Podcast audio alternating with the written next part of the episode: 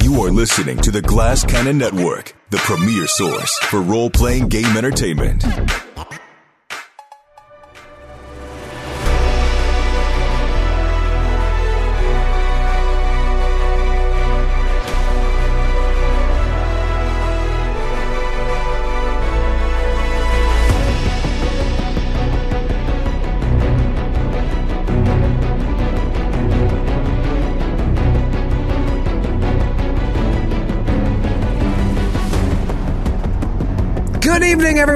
Welcome to episode one of Inherit the Sand, our Dune Adventures in the Imperium limited miniseries. Episode one!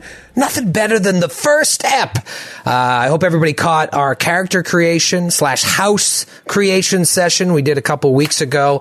Uh, but now this is prime time, Friday night, 8 p.m. Eastern. This is the big dance. And this is a really unique project for us because it's something we've never done. Uh, we know it's going to be 10 episodes, and I'm going to be running uh, the first five, and then uh, uh, new GM to the network, Jared Logan, will be running the second five.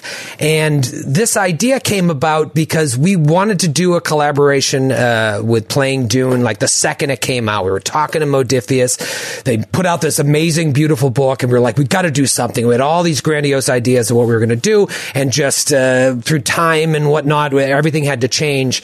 And I said to myself, what if we did something where I ran five sessions and we just focused on one house and then Jared, you take over and a lot of time has passed. So maybe these characters will be dead. Maybe they will be older or maybe you will have changed to take on another character. Who knows how much time will pass? But where Dune is so much about generations and, and history, I think what a, this will be such a fun way to play this game, uh, with, with the same characters, uh, changed in many ways. And that change is going to be determined by the actions our players take over the course of these first five eps. And speaking of those players, allow me introduce to you the best cast of role players that has ever been assembled in one place.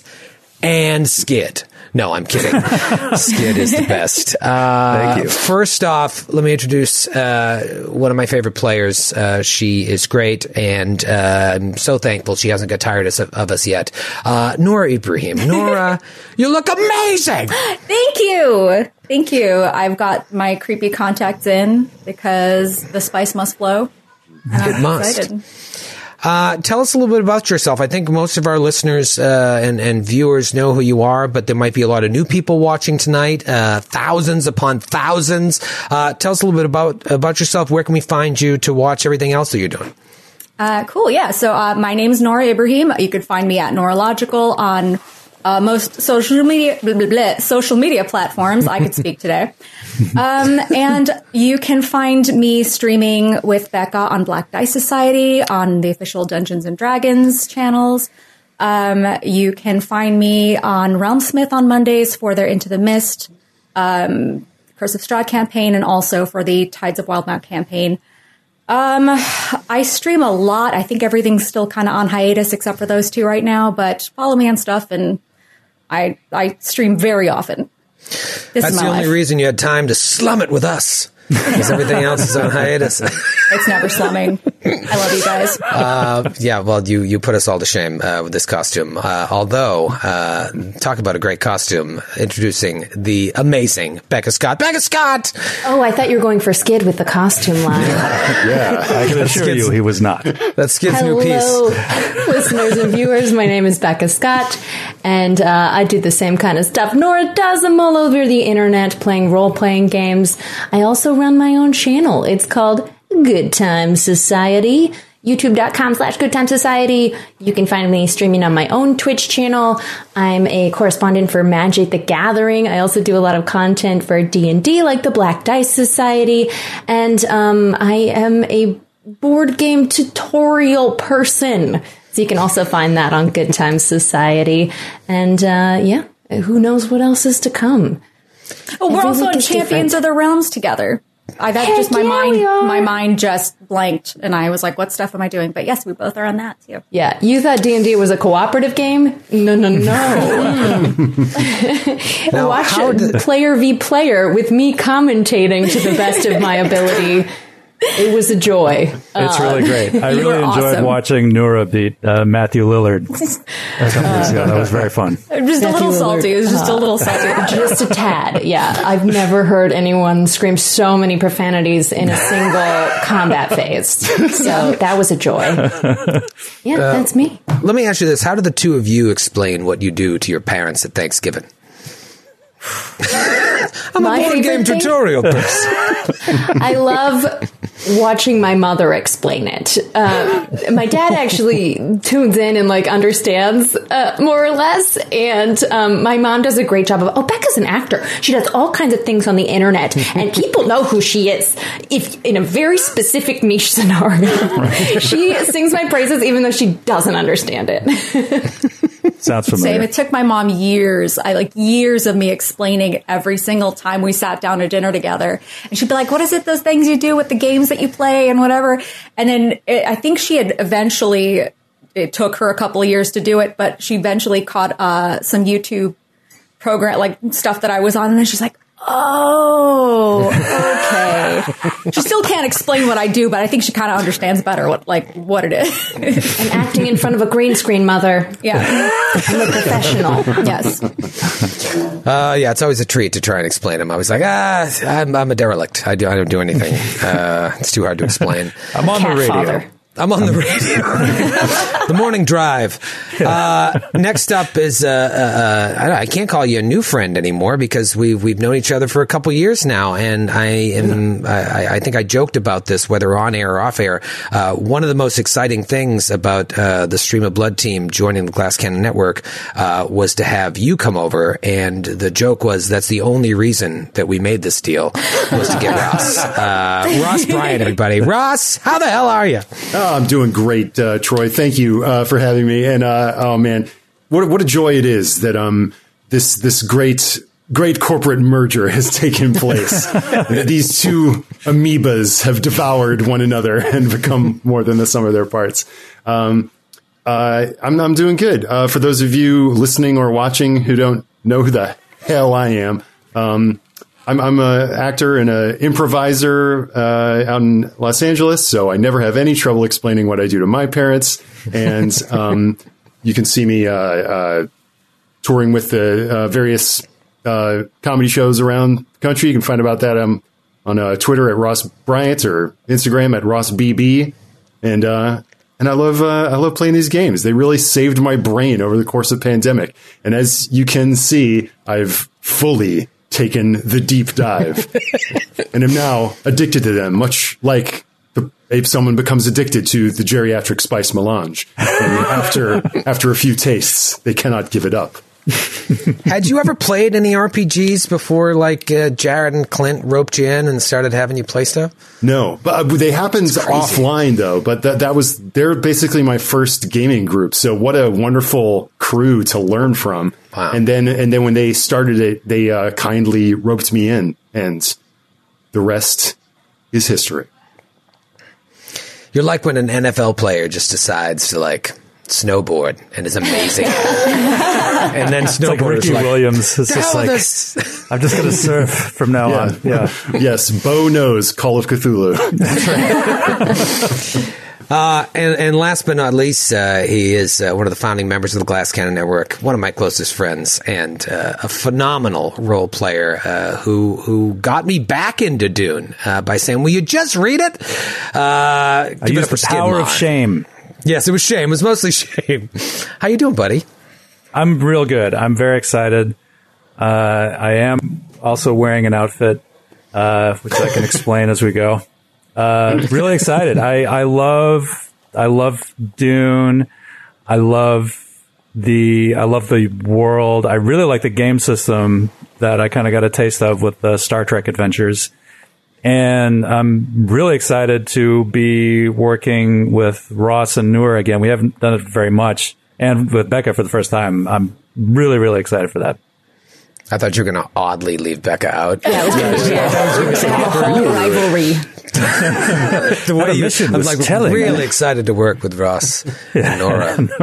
Becca's also here. And yes, and it's- yeah. Uh, well, yeah, this is this is this is exciting. It's also a little bit terrifying uh, because I, I and I said this during character creation.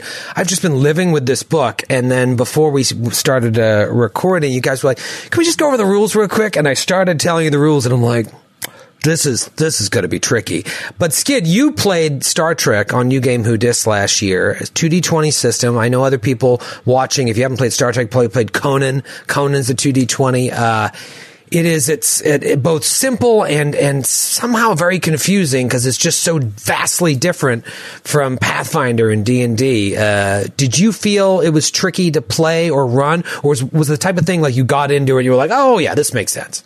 No, I, no, I was super stressed out before Yeah. we started playing, and it's like I was trying. We were kind of talking about it before we started, but it's not really complex, especially not compared to something like Pathfinder or even Five E. I think it's just that the systems are so different from what we're all used to. It's that, like trying to get low numbers on a D twenty for successes, and there's just some like concepts that just don't really match up with some of the other things that I've played. But I found that once I've been you training actually, my D20s to roll high for decades. I know it's like the D20s themselves are going to be so confused. It's like, what do you want from me?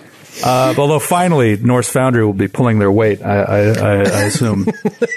um, but uh, but no, I feel I think it's really conducive to kind of narrative storytelling in in a cool way.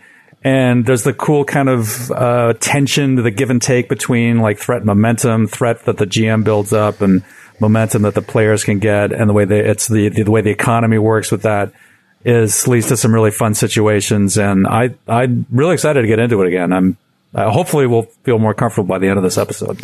I think so. I, I think a lot of times, especially with a new game, there's a lot of trepidation. Like, ah, we're going to get everything right. We're not going to get everything right. But like, that's that's the only way you learn how to play is by jumping in and then uh, having uh, Reddit posters tell you what a terrible person you are. it's God for the Reddit posters. the only way. It's the only way you learn. Those YouTube comments.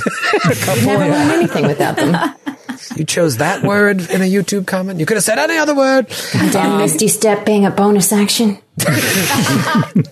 Let's uh let's talk about these characters, but then I'm I'm, I'm ready to kind of jump right in. Um, we we built them, and uh, then we had uh, an artist, uh, Will Potorf. Uh, am I saying that correctly, Ross? Is it Potorf? It's Potorf. Potorf. God, Potorf uh, made these amazing uh, character art, and then uh, a house crest that is actually changed from uh, character creation. Just in some emails back and forth. We'll get to that in a second. Actually, no, we'll open with the house crest uh, because originally you guys were thinking about doing a, a butterfly that looked like an H.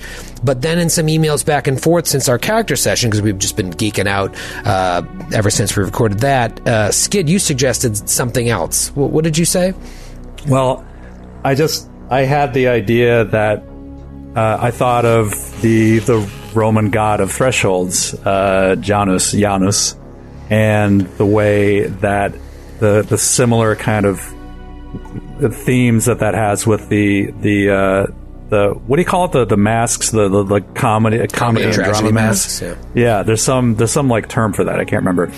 But I was like if we could merge those two I thought of the Janus logo from the like Criterion collection. If we could merge that with the uh, comedy and drama mask that'd be good because it would sort of link our connection to the world world of the theater and our association with intrigue and espionage, like the, the secrecy of it, the two faces. Uh, so I, I thought, I thought that would be cool. That was, Yeah, and your fellow players seem to uh, get excited about it as well. So check out the house crest here uh, that our good buddy behind the scenes Grant will be throwing up of House Houdin. Uh, Will, Will nailed it. Uh, I love it.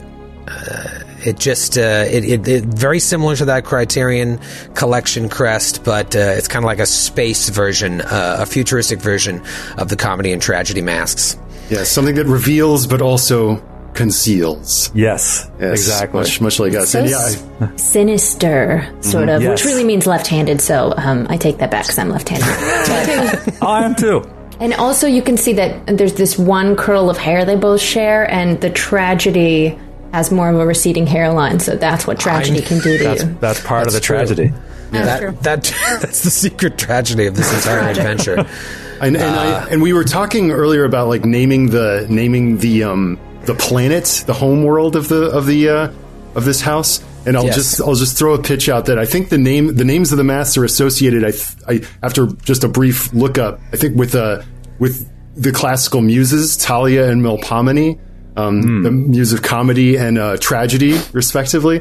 And both of those are great planet names. Oh, yeah, that, those are good. They are. That's those are classic. Twin planets. uh, twin worlds of Thalia and Melpomene. Yeah, or maybe God. like a, a yeah planet and a moon. Yeah, yeah. Yeah. How do you spell that, Ross? Because I'll add it right to the character sheet here on the house record sheet. Uh, Thalia is T H um, A L I A, and uh, Melpomene is M E L P O M E N E, I think. great. Wow, that is such a great idea. Like, uh, you know, you, you were in control of two planets, and, and now you might have to come up with the stories like, how did they get in charge of two moons or two planets?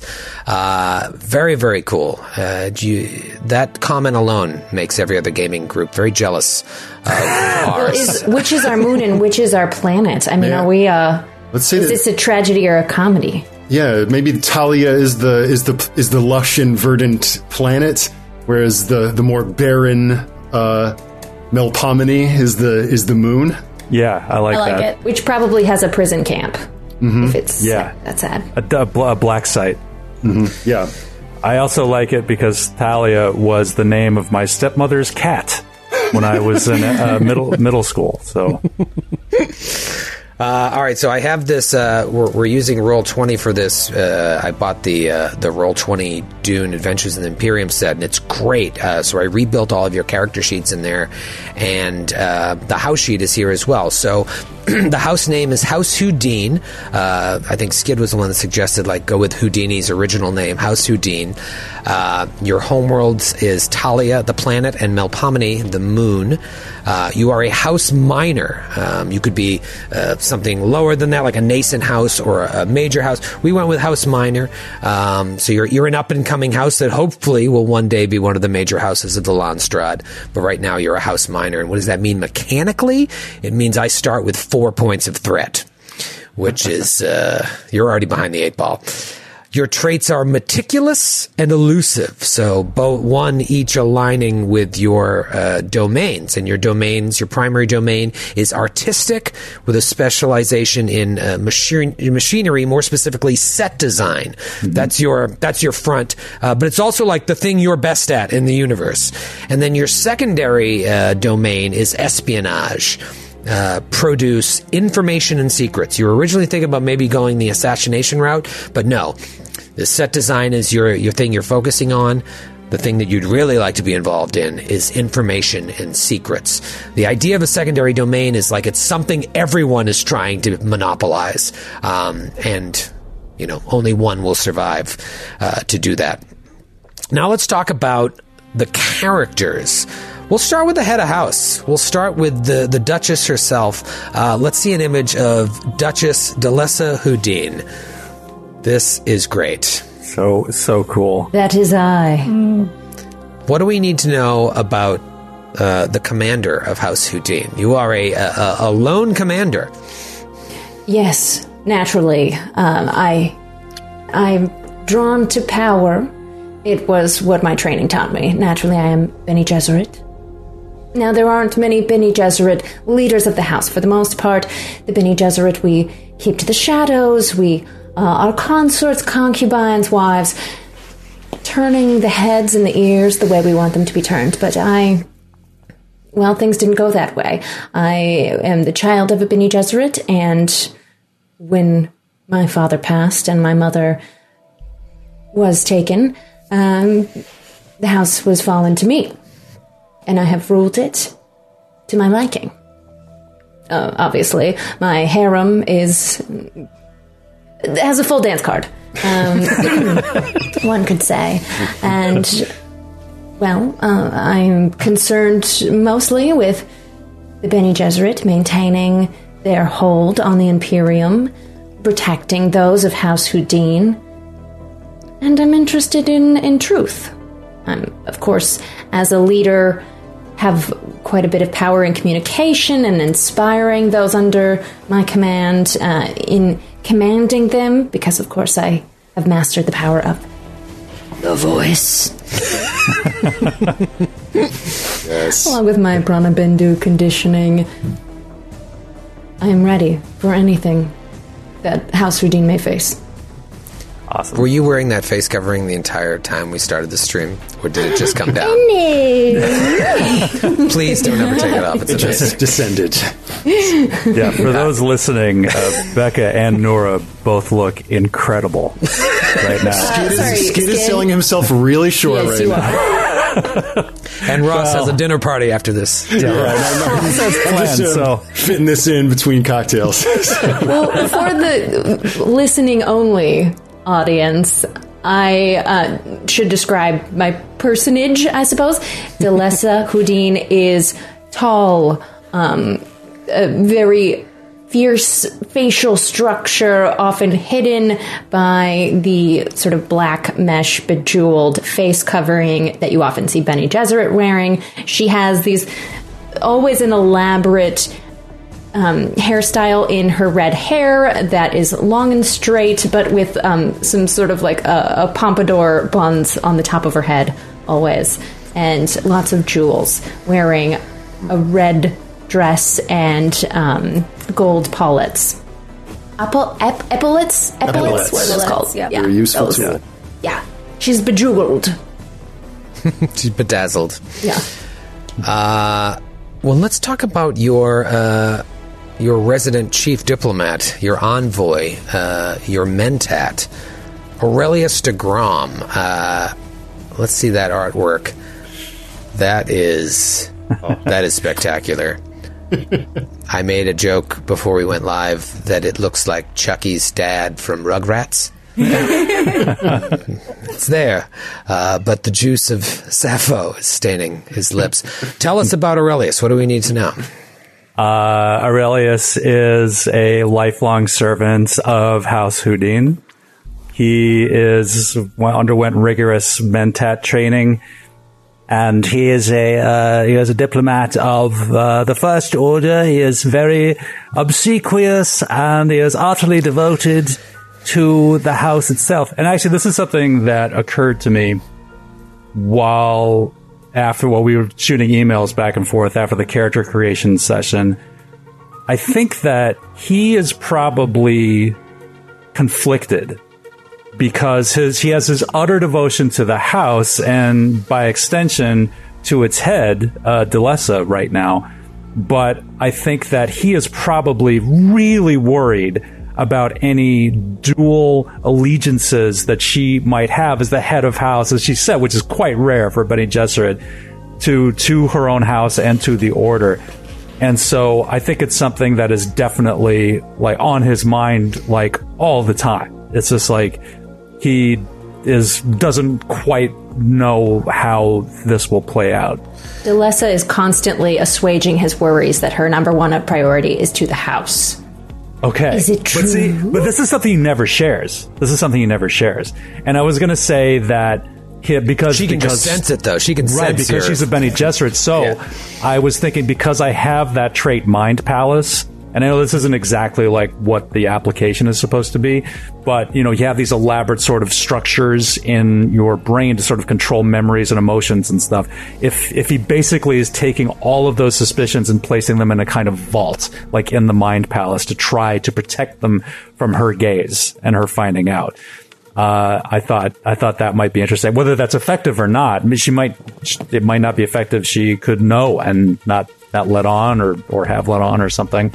Um, but uh, but yeah, but that's that's sort of where where he's at right now. But yeah, he lives for House Houdini. He's, he's completely devoted, and there's nothing more than he loves in uh, deal making. Let me ask you this: Did you serve her parents?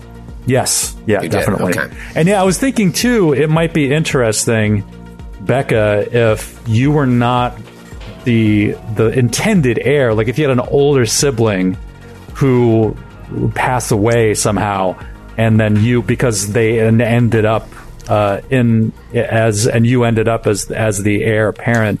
because ordinarily, yeah, if you were like a Bene Gesserit, like you wouldn't have been probably like a raise in the Benny Bene Gesserit training if you were going to be the uh, intended heir of the house. So maybe maybe that could have taken place at some point. That could be interesting. I actually assumed control at the age of 16 because uh, my father's death was unexpected.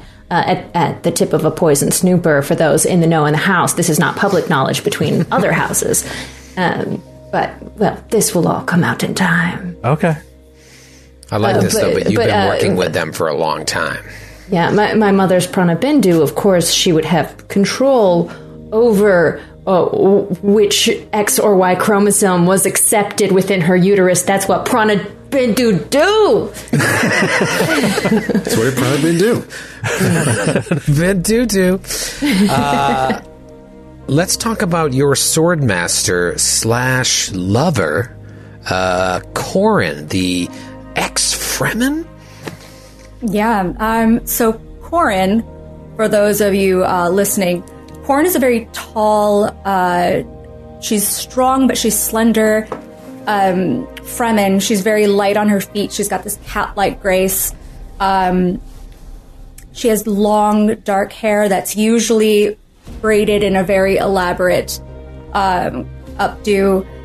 She has very, very bright blue eyes because of the spice and uh, she wears she although she has a still suit she when in the court and not needing to wear a still suit she wears something similar it's a very form-fitting um, black kind of cat suit type uh, outfit that has kind of long flowy uh, fabric flowing from the hips and a scarf around her neck um, at a very young age, the uh, Order of the Bene Gesserit that was on Arrakis took interest in Corin and made sure that she had a proper warrior's training. Um, and then in her early 20s, she was sent on a peacekeeping mission, sort of like an ambassador, um, to uh, House Houdin, where she met um. And Corin being a very loyal person um, by nature, she was immediately uh, loyal in her service. But then things got a little, little got a little familiar and uh, became uh, became uh, one of Delessa's lovers. And now, do the Fremen back on Arrakis, uh, are you like forbidden from your sietch? Are you like not allowed because you're you you've aligned yourself with a house and kind of left your family behind? Uh, I think there is something that Corin does not know that the Bene Gesserit Order does know on the planet of Arrakis. She knows she has some purpose, and it is, I think it is understood within her close circles uh, and with her family that she is only doing her duty.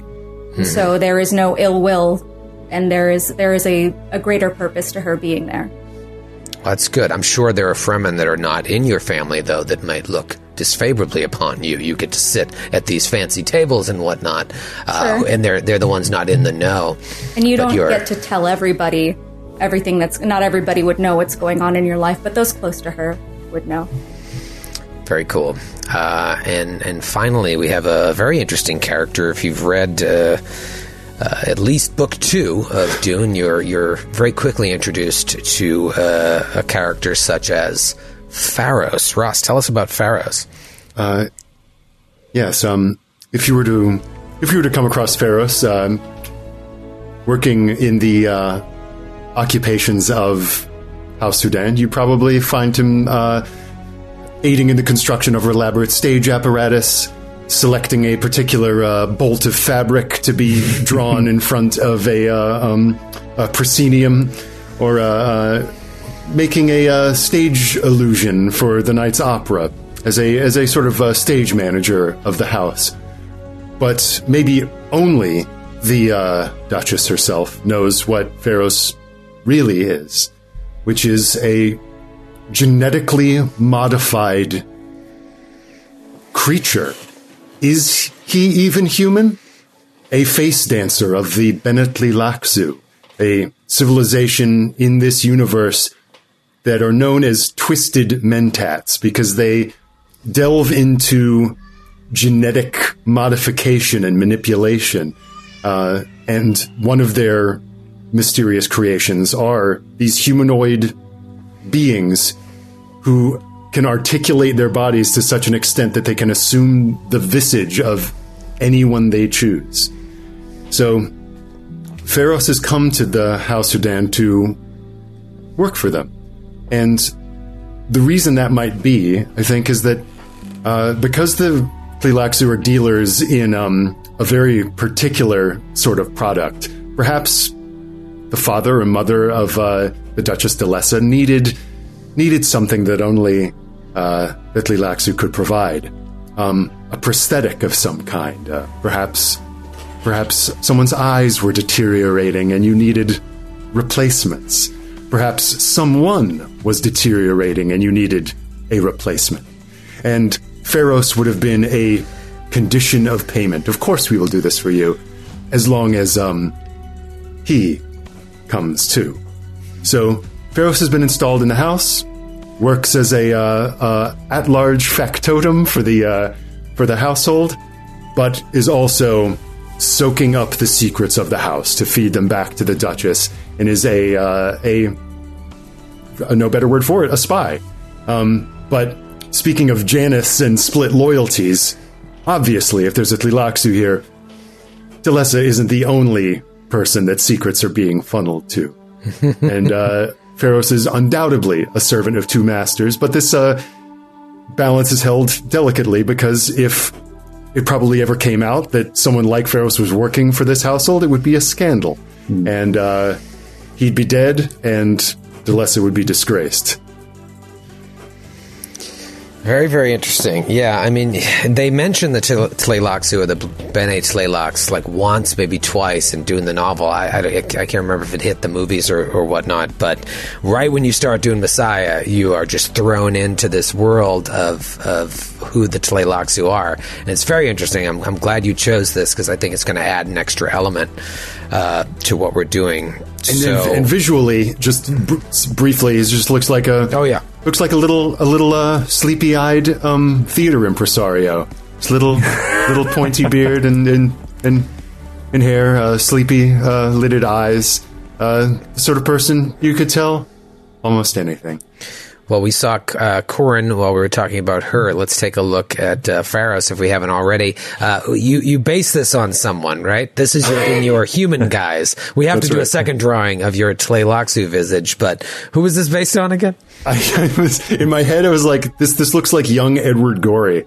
If you've ever seen a picture of, of Edward Gorey, the illustrator, um, he he looks like the sort of like the sort of characters that he draws. These sort of like uh, Edwardian patriarchs, um, and uh, and and that's kind of what what Pharos looks like the sort of the sort of person who'd be lurking backstage at a at an opera house, uh, picking lint off of someone's lapel before they went on stage. This is awesome. So the, the, the characters are set, and, and, and I, I can't remember if I said this before the stream or during already. Like, there are other people in your house. It's not just the three of you.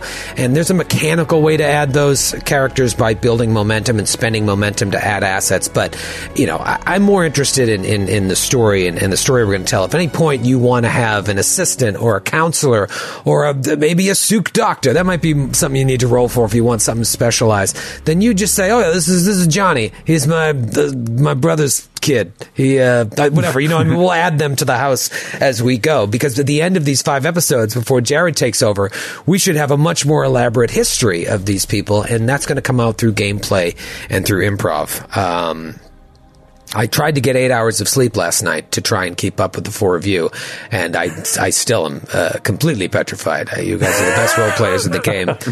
Let's have some fun. Uh, so, you know, the events of our story, I imagine, take place before the events of the novel Dune or the movies, if you've seen the movies. Um, so, House Harkonnen rules over uh, the desert planet Arrakis, known to all as Dune.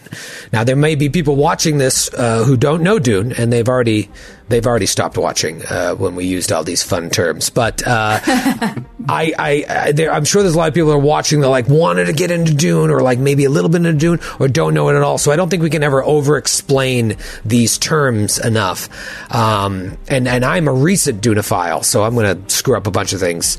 Uh, deal with it. That said. Dune, Arrakis' significance in the galaxy cannot be overstated, uh, as it is home to the spice melange, which is the most valuable commodity in the known universe. So let's say it's like five years before House Atreides will come to take over Arrakis to kick off the Dune novel. Um, Maybe there are even rumblings of such things happening uh, as rumors uh, spread fast throughout the streets of Arakeen, uh, as they do throughout the great houses that may make up the Landsraad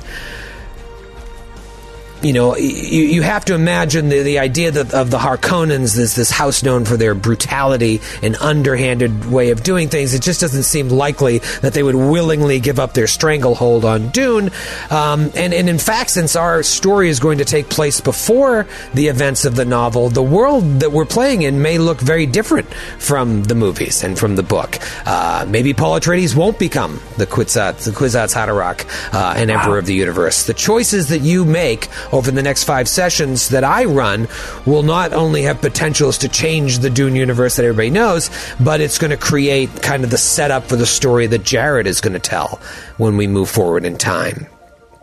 Uh, but we don't want to go too far off canon because this will become canon for future movies that they make. Right. Right. Listen, if, if Legendary, Legendary wants to listening? give us a call, yeah. listen, I'm be happy to sell this idea. Uh, well, there's actually a very great danger that we could destroy the existing movies, that they could cease to exist because this is canonical. to fade and from this timeline. They'll look yeah, at their it'll hands, be like yeah. Marty McFly's. Uh, right. Yeah. It'll be like Marty McFly's Polaroid of his of his brother and sister. It'll just be gone.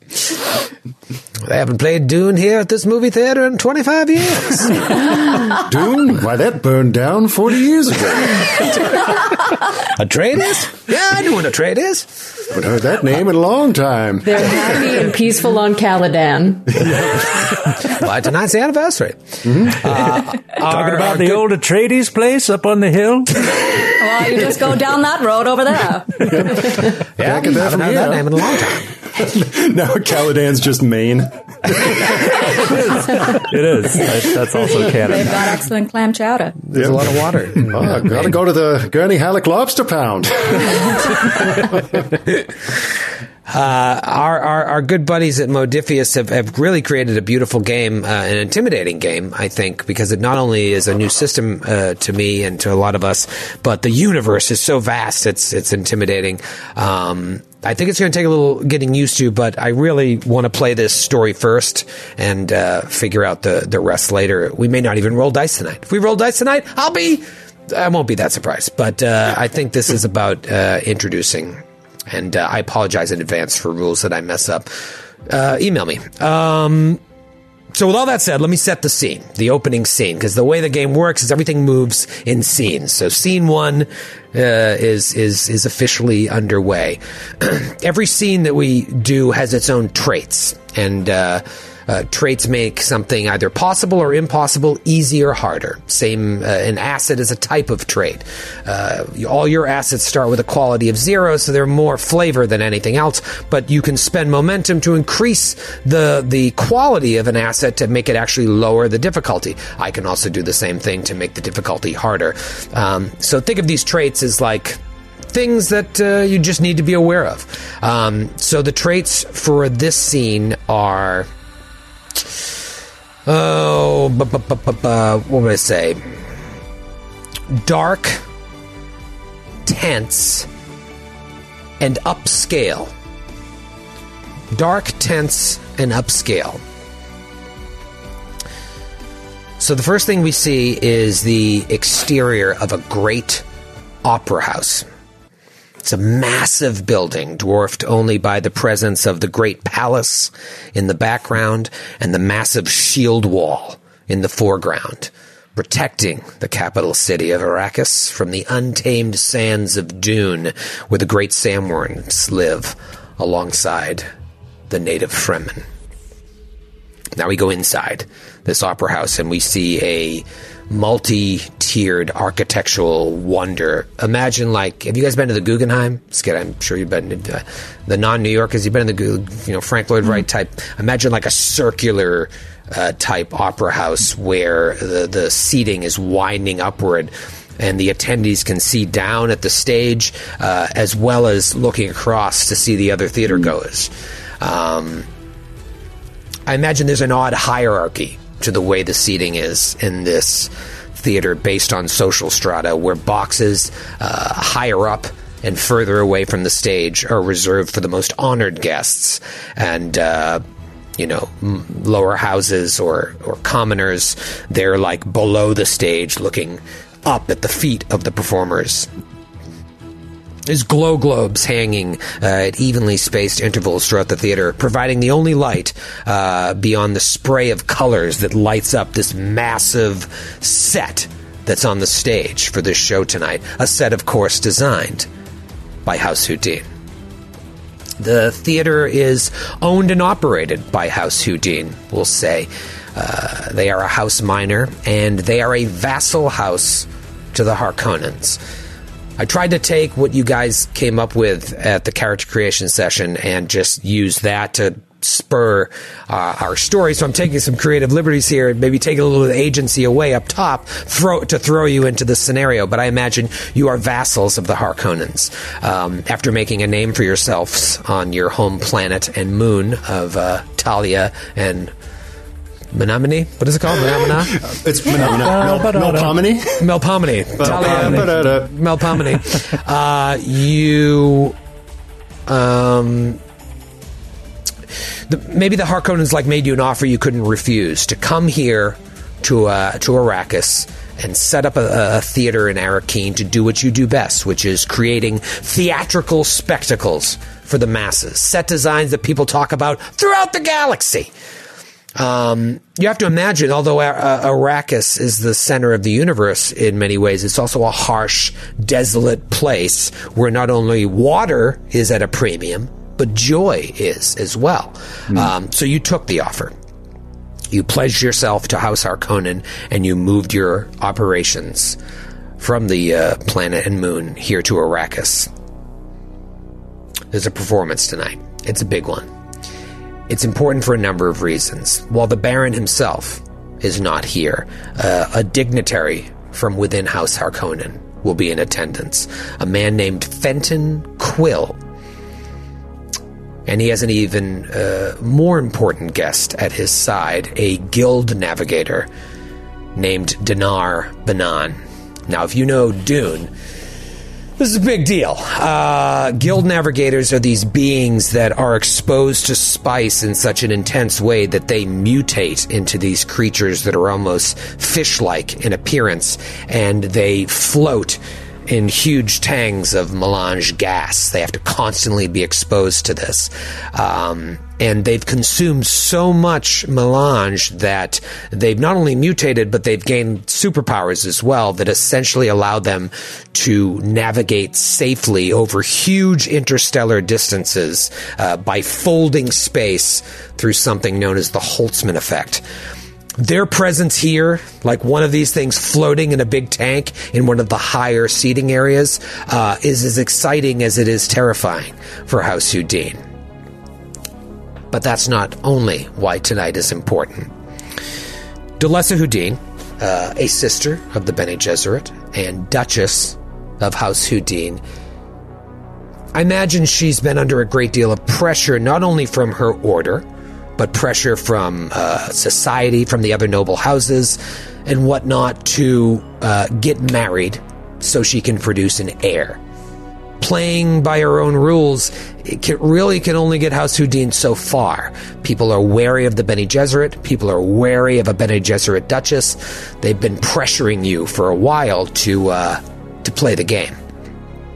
Um, it's no secret uh, amongst those in the know that you have several lovers, uh, several consorts, with rumors abounding that you've even taken your Fremen swordmaster Corin into your bed, while no one begrudges your lascivious lifestyle. Uh, you know, I imagine you know that House Houdin can only get so far on its own by not playing the game. So you have finally relented and agreed to marry the young heir of another house minor, uh, a young man named Dresden Tyloris of House Tyloris.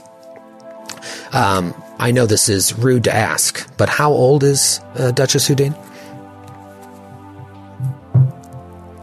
The Duchess has been in control of House Houdin.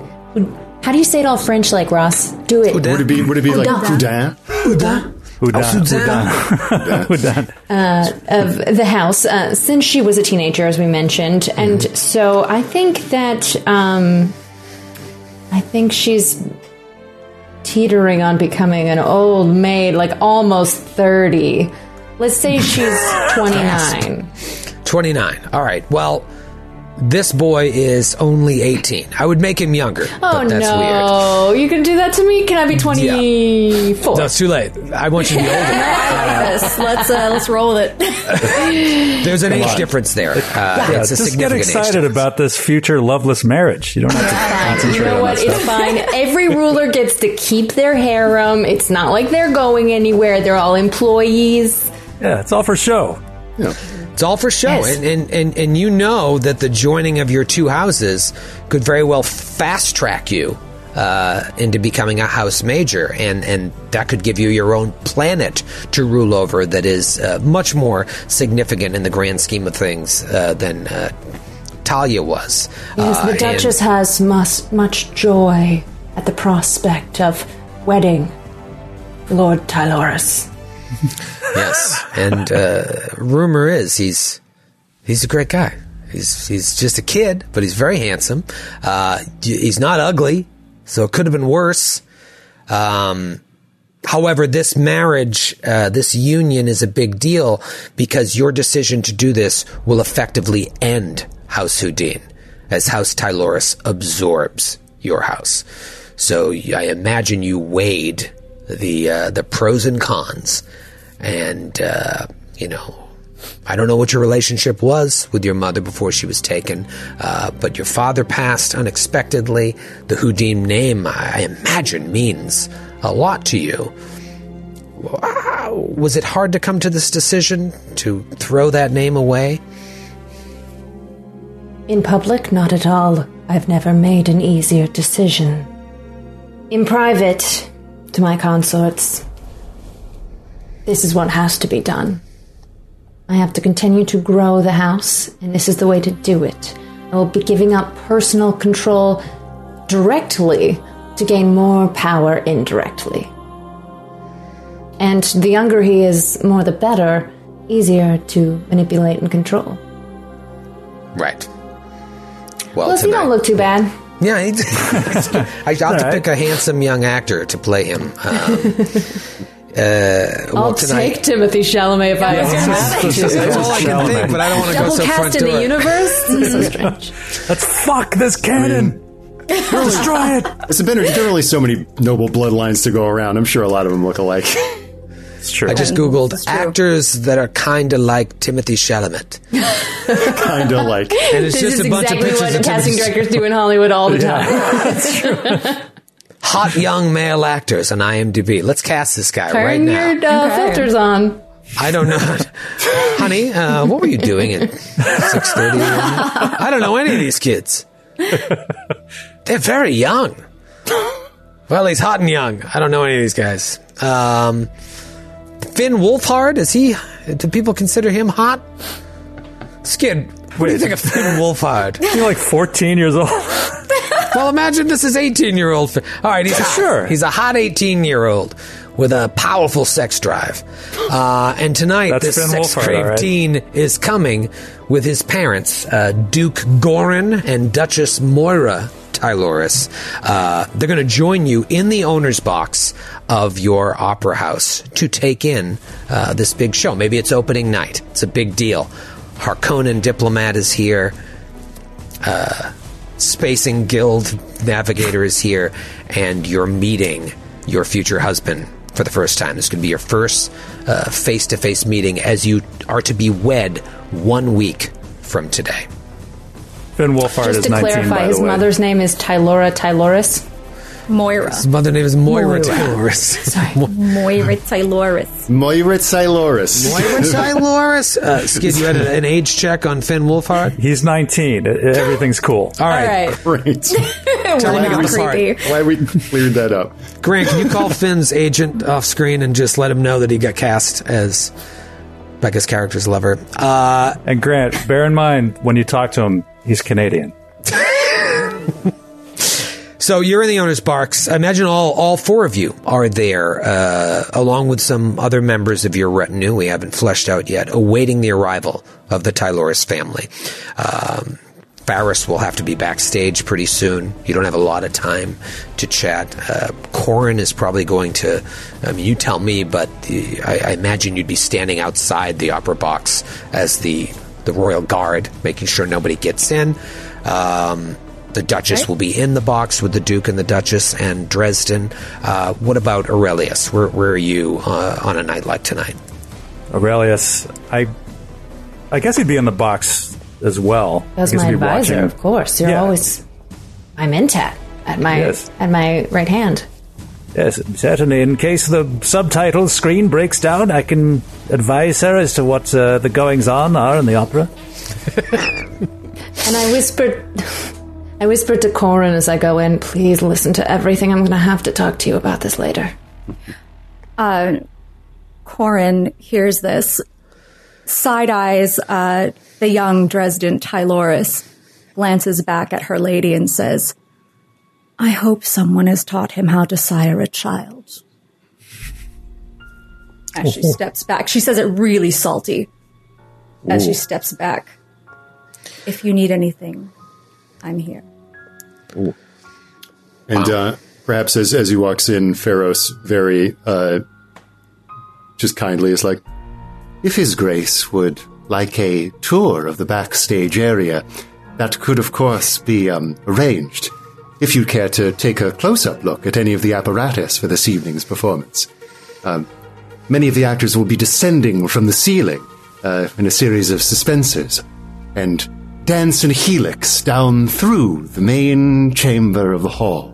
Uh, but I won't give away all our secrets. If you care to get a closer look, I'm your man.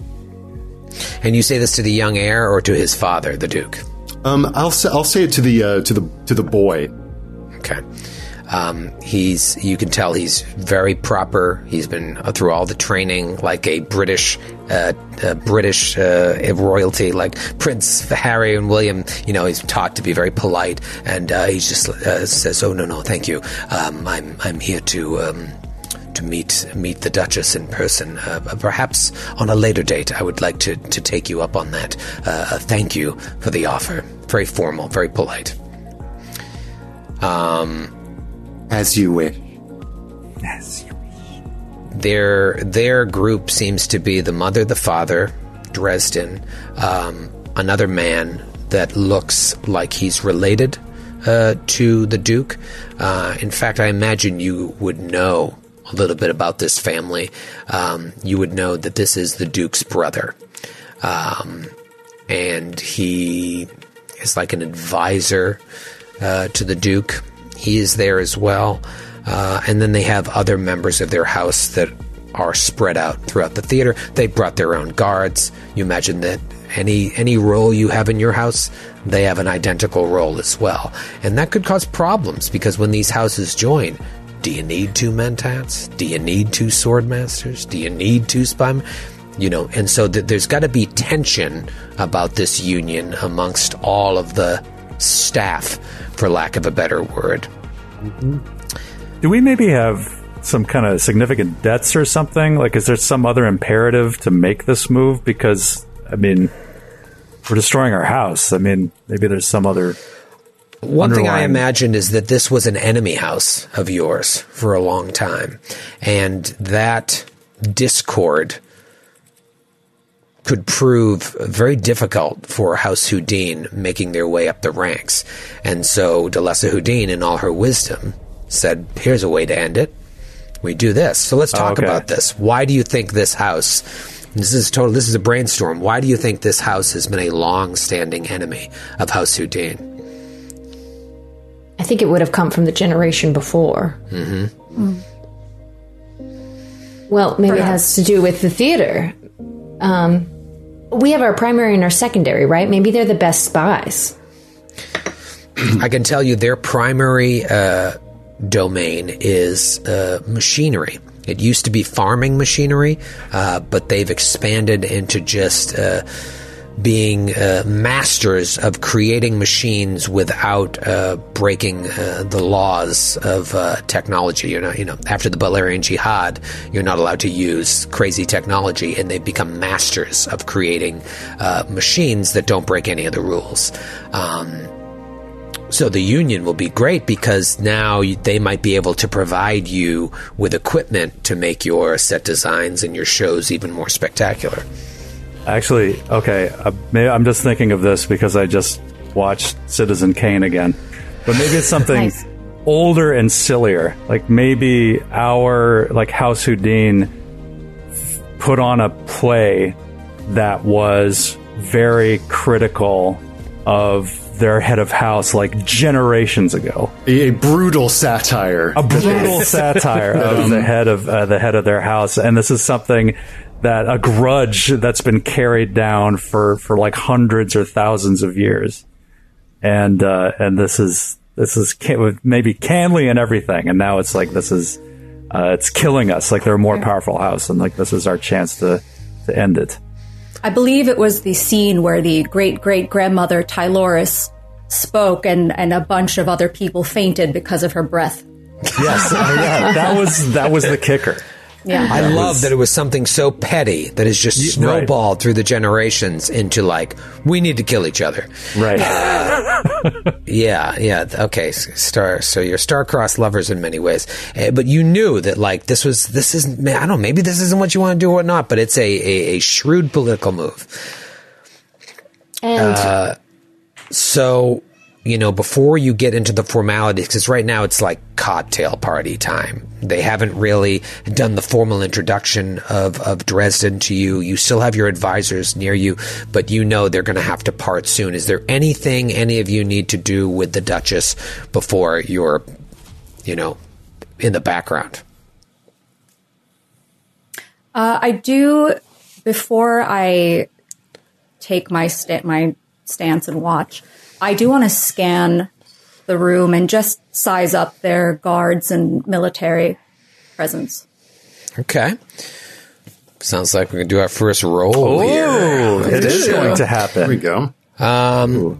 All right, so and you can uh, what I'll do is I'll throw out what the skill is, what I think the skill is, but you you can totally be like, ah, I think it's more this, Troy. Okay. I think it's understand because you're trying to gain knowledge. Yes, and she does have danger sense as her focus. Perfect.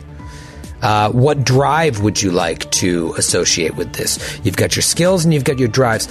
I think they suggest the best thing you want to do is like start with your drive statements. Is there a drive statement that matches what you're trying to do? And if not, then don't choose that drive. I would in in under duty. Her statement is duty is a sharp blade, and I think she's very loyal to the Duchess, and would never allow a, a, a, an event to happen without making sure she's protected.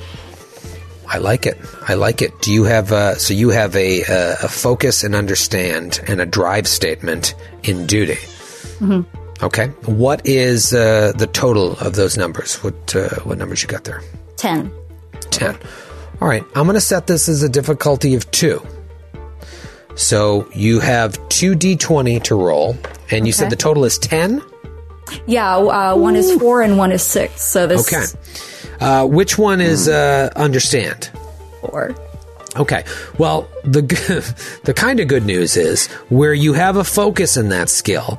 If you if any of those these single dice are under a four, it counts as two successes. Normally, you'd have to roll a one to do that, uh, but in this case, because you have a focus, you have that. Now you have two d twenty. Uh, Grant, can we see the threat and momentum uh, charts here?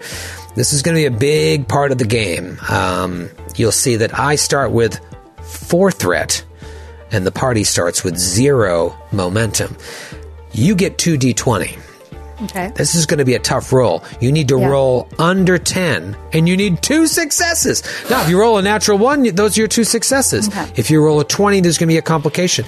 Now, if you want to give me some more threat, you could buy a die and then roll more than 2d20. It's up to When you you, if say you want give to. me Uh, a threat, what is that? threat is fuck you points from me, basically. Okay. You're building a pool of fuck you points. If I, I start with four threat, which means there's already a lot of danger out in the world surrounding House Houdin. If you give me more threat, you're increasing that negative energy and I can use that threat to make checks more difficult, to change traits to make them more difficult for you. Eh, But this is part of the economy of the game. They say like give the GM threat, you spend momentum and just keep this economy moving. But it's tough when you start out the game with a difficulty two. And now I'm already sitting on four threat. If you give me one threat, you'll get one more die. If you give me three threat, which is just crazy, you could actually gain two more die. Um, Is threat just like a, a number of points that I have? Or No, is it it's like a something you situation give that I me. It's a group pool. It's a group pool. So you mm-hmm. guys get the momentum pool to play with that you can Okay. use to boost your rolls. But when you give me threat, it has the potential for me to use it against you later. Hey, Ted, give me a Let's do threat. it. Let's do it. Okay. That will give me now, I'm up to five threat, but you'll have three D20. Okay. You need two of them to be under 10 or any one of them to be a one, two, or three. Okay. I rolled a two, Yes. a four, Yes. and a 19. Wow. Okay. Now I think it's the you have to roll un like at the number or under. So I think that's three Yeah. successes, which Yep. means you not only succeeded on the task, but you gained a point of momentum. Because every success you roll over the difficulty, you gain momentum. So it's just this changing tide of luck between uh, House Houdin and the world around them. And you don't necessarily have to get momentum for extra successes. You can also just be more successful in some way. Like you could get an additional piece of information or, you know, just to succeed in a more spectacular fashion. Or it's like, so if you can't think of anything, it's just like, I'll just get, I'll take momentum for it. okay. Yeah, like you can spend it right away to be like, I'd like more information from you. Uh, and you can decide on that after I give you the information. And if my information isn't, you don't think it's that satisfactory, you get to keep the momentum. If I'm like, that's all I'm going to tell you. Uh, but right now you're sitting on uh, one momentum to my five threat. What was your original question that you asked 25 minutes ago? Um, I was sizing up their guards and checking for weapons, trying to mm-hmm. see, uh, trying to gauge their their military might. See who, uh-huh. if I, who see who, can I take this guy if I if I had to that sort of. Sizing them up. Sizing them them Going to get the prom- keep the job when we merge. Oh, exactly yeah. because Yeah. I don't want I don't want to lose my job. So checking that, and then I just want to see if anything looks suspicious with any of the guests. Just a scan for that. the Duke and the Duchess appear to be unarmed. Uh, Dresden, the son, has a blade on his belt that looks to be more uh, part of the dress than uh, something that's ever been used in battle. Uh, That's Dresden. That's Dresden Tyloris, uh, the future uh, husband of Delessa. And then the brother, uh, Thurman Tyloris, uh, he's got a, a, a gray beard. Uh, he looks. Uh, Looks, he just looks mean. He's got that kind of resting mean face. And he has a sword as well that is chipped uh, in various places. So you know it's a sword that's been used. You've heard rumors uh, of a swordmaster uh, that House Tyloris employs, a swordmaster of Ginaz. Uh, he is supposed to be quite the character. You do not see him in attendance, but that doesn't mean he's around. Uh, they have other members of their retinue that have sort of spread out. Uh, so, and the soldiers look to be uh, the same level of soldiers as your house. Um, but yeah, you don't see any any guns or, or anything like that. Um, you're actually surprised that the uh, the Duke and Duchess are coming into this meeting so unarmed. Okay. Uh, I will relay that to the Duchess and say, as an aside, Do you say it loud, like "I'm surprised"? I will lean in very close. Uh, I think we've been working on me teaching you the Bene Gesserit hand communication. Yes, absolutely. So with certain, uh, with what I know, I will at least um, relay the fact that the Duke and Duchess un- are unarmed, that there are blades on Dresden and his brother, and it's unusual that they're not rolling in heavy. Yeah. Maybe it shows trust, trust in this alliance. Um, maybe it's finally time to put make uh, bygones bygones. As my Bene Gesserit training has created all these observations, uh, and I'm thinking maybe their illusion of wanting to create trust is really what they're trying to get across, and that's why they didn't bring weapons, but they do have, they are on guard. Thinking 10 layers of psychology. It could be. You could be right. Must be I will exhausting to be a always- Bene Gesserit. I know. yeah, yeah, yeah. I'm so tired. Feints within feints within feints. Um, Think about everything. I will they not let warn my about guard this. down. Oh, sorry. Corin will not let her guard down. I was going to say they warn about this in the game. It's like, be careful. Not even though everyone has prescience and the ability to tell what everything's going to happen, the game can get boring real fast if you allow that into play. So imagine that everyone is thinking 45 steps ahead to make everything inscrutable. Great. Um, I, I think I might just give a quick bow and be like, I should be about my business, Your Grace. Um, and uh, You are see- dismissed. I look forward to the show. I look forward to your seeing it. And it just got a little click of the heels, like, and uh, out the door.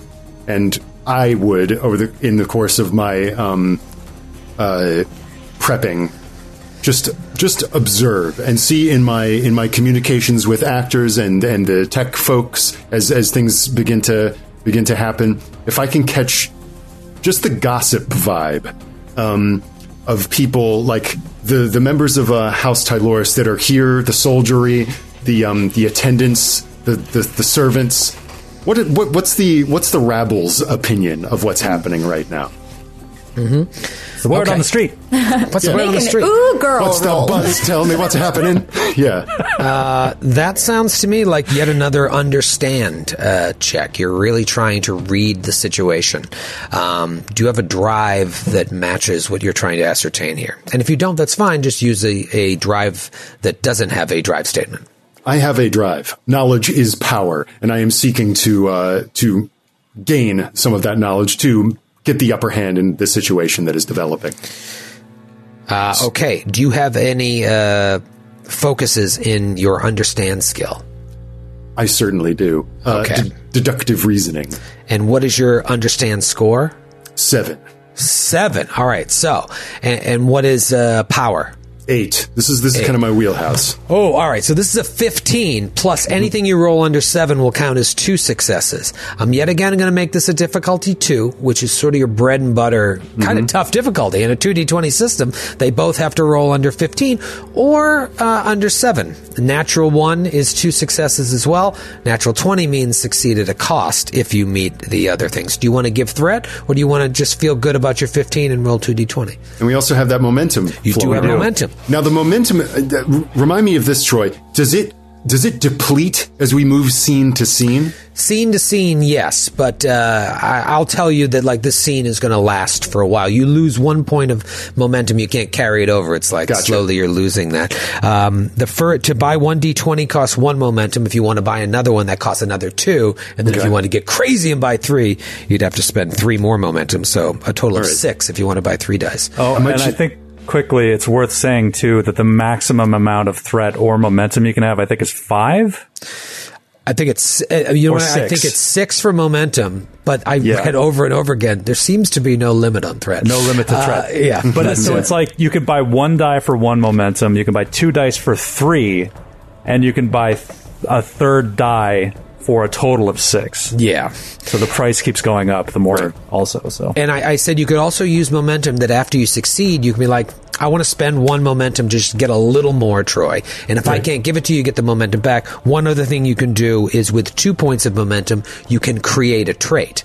Right. Um, and that is really like, you have to Really get handy. creative with it. Okay. Uh, yeah, you could say you could say that you have like hidden microphones or something in this Exactly. area, and you've been picking up stuff all day. Yeah. Wonderful. I'm going to uh, let's let's just roll into the roll into the mechanics. I'll spend that one momentum Okay. unless anybody's like not uh, to uh, to add a die to this roll. okay. Do it. So Go for it. 3d20. Okay, I rolled a twelve. One I rolled a, success. I rolled a six, Three successes. and I rolled a nineteen. Ooh, Okay. skin on my teeth. Yeah, You and Noura, same thing with the 19. So you also uh, generated three successes that will build one momentum, and you succeeded on the test. Very similar to what Corin noticed. Uh, whereas they seem like they're not uh, heavily armed, they all seem very, very calm, very collected. No one's saying anything wrong and you've had experiences with this house in the past, and it's usually very clear uh, about the enmity between these two houses. You wear it on your sleeve. You can cut the tension with a knife. Now, maybe this union has finally been like, all right, let's put this to bed. But it almost seems too perfect, with the exception of the Duke's brother, who, by all accounts, is an asshole. Okay. Um. Yes. Uh. Hmm. House Tyloris is showing a uncharacteristic amount of decorum, but I, and I, I suppose that would be just kind of almost to one of the actors right before they're about to go on. But its places, dear boy, toy, toy, toy, and uh, turn on their suspensors and send them up to begin to begin singing. And as you walk out, maybe you hear the slightest little crack in their facade. Something to the effect, you're not even sure if you heard it. This, like, finally that witch came to her senses. Ooh. Hmm. And So- uh, yes, uh, Pharos' Im- impassive face registers this without a without a wrinkle of of uh, of concern as he logs that away for later. Corin steps outside to guard the door. Pharos makes his way backstage. What about Aurelius? Uh, Aurelius, I think he's going to be spending the time lead like from the time doors open. He's going to be hobnobbing and ingratiating himself, but really just kind of getting a getting an inventory of all the major players that are here in attendance. He just wants to get a a general a general sense of like who all the important people are and where they're going to be. Um, and I should say, uh, so for anyone not watching, so uh, Aurelius is he's sort of he, he wears these gigantic, oversized, like layered, layered, layered robes that look ridiculously big on him. It's I say it's like looking like a someone wearing a a, a, a silk robe over a gigantic parka, and uh, it's kind of a combination of Queen Amidala and a Skeksis. It's like this little dude like inside there. So yeah, so he's uh, he's trying to he's just kind of piecing together the political landscape of this of this evening. Okay. Let's do a roll for this because I think if you succeed, uh, you'll actually get a lot of information that could help uh, your whole group kind of understand who the major players are tonight. Um, you know, I hate to go back to the well again, but I, this is really an understand roll. This is gathering information. This is your perception check in D and D. Um, But do you have a drive statement that would be the right drive? And you may not, in which case use a drive that doesn't have a drive statement. Uh, I don't I don't have a drive statement. I don't think that would work. I think I'll go with power just because of this. These are this is a government matter. Okay. So uh, my my statement for power is by hook or by crook, which mm, I don't think it really applies. So what they suggest is then don't use that drive. Use a drive that doesn't have a statement, bec- or challenge that drive. But it doesn't sound like you're actually challenging the drive. You're more just. Uh, you know, if you were trying to do something that was the opposite of by hook or by crook, you could challenge that drive, gain a point of determination, and then lose that. But what they suggest is if you have a drive statement associated with a drive that doesn't match it, either choose another drive that has a drive statement that does, or choose a drive that doesn't have that statement. Well, yeah, that's tough though. Okay, so I I, could I could pick. I mean, that's a I that this is a problem that I did run into with Star Trek is that I I need to get a better feel for because some of these are like so broadly applicable that you could use them in so many different situations that Right. it feels unfair. like for example, like I could pick duty. Like I'm doing my duty by trying to figure out what the political landscape is here tonight. Sure. And my drive statement is I am House Houdin and House Houdin is me. So it's like I'm doing this for for my house. Um, I could do it as truth. Truth is of utmost importance and be controlled. I'm trying to find out the truth of who the major players are here tonight. So, yeah, so I could do when you're too. down to that, it's like just I think you pick one. Those because those both sound great. Yeah. Um, I will. Well, I'll. Uh, I'll. Oh, I don't want to do this though because it's it's too broad. I'll take. I'll take truth. I'll take truth. Okay. Yeah, I mean, this is important. Uh, you're trying to figure out, get to the truth of the matter here. Uh, all right, so what is your truth pusher understand? Uh, it's fourteen. 14. And do you have a focus in understand? Yes. Uh, house politics. And what is your single understand number? Uh, it is seven. Seven. So you've got to roll under a 14. Anything under a seven counts as two successes. I'm going to set this at two again. Okay. Uh, I'm not going to purchase any threat or spend any momentum on this. It's cocky. It's, roll. very, it's a cocky move. Yeah. Skip. Yeah, Gamble. Let's see. Uh, okay, two successes, fourteen Yes. and an eight. Okay. Let's look at the major players right after this quick break. If I can direct you to roll twenty here. Uh, this was a this was a cool move, Skid. So I'm going to show you kind of a uh, an overview of the people here tonight. Ooh, Well, that's So handy. there is Fenton Quill, the uh, dignitary from House Harkonnen. Uh, there is Dinar Banan, uh, the guild navigator representing the Spacing Guild. Big deal that this creature is in the house. Then, of course, we have House Houdin, Delessa, Corin, Aurelius, and Pharos. And this is what you know of House Tyloris in terms of their major players. There are plenty of other minor players, uh, as well as plenty of minor players in House Houdin.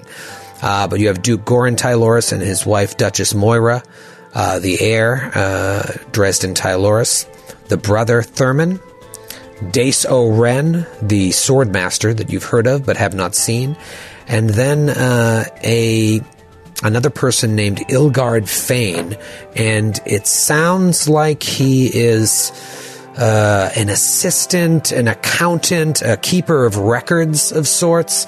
Uh, his role is is is unclear. Um, he's very close to the Duke. Um, but uh, you don't think he has mentat training. You don't think he's a, a Suk doctor or anything. You just think he's a, a close uh, member of the family. Can you guys see the names of all the NPCs or no? No. uh, only of ours. Well, that's fun. Uh, well, I will. I will. Uh, I will get Oh, there to that go. so you I can see Ilgard Fane. ah, yeah. I see Ilgard. I spelled that wrong. I, I love Roll Twenty, but uh, they do this thing where they make you click 19 boxes to make the players be able to see uh, the names of these people. But uh, just switch to Foundry? found it so much better. uh, I will. I will slowly uh, unload these names here, but. Yeah, these are these are your major players, and over the course of our story, we'll add even more. But I imagine as you get this information, is there anything you want to do with it before uh, the the formalities begin? Well, I think I Aurelius is going to bend the Duchess's ear. By the way, uh, Becca, how do you do you like your grace? Is that how you'd prefer to be your your Hell be yeah. addressed? Okay. I should tell her grace about all, uh, all that I have learned. I shall uh, lay out the, uh, the the connections and all the major players that are here tonight. I'm sure she knows most of it, but I'm just pointing out like anyone minor that she I stare straight wouldn't ahead know. as you mutter over my shoulder. Okay. So This is a minefield, Your Grace. You must step carefully. You step have- towards the uh, background there, uh, Aurelius, and the Duke Duke Gorin uh, approaches you, Delessa. You can see uh, Dresden in the background, but they haven't made the formal introduction yet. There's been a lot of just you're talking to your people, they're talking to their people. It's a whole thing. It's all part of the dance. Uh, but now it's clear it's time before the show begins. To I give him uh, a humble bow. He returns it as well. Good. Nice. Good one. He says, uh, Lady Houdin, thank you for uh, inviting us to this performance tonight. Uh, you know my my wife, Duchess Moira. This very stern-looking woman with lace covering her face nods solemnly at you. I bow deeply to her as well. Moira, may I call you that?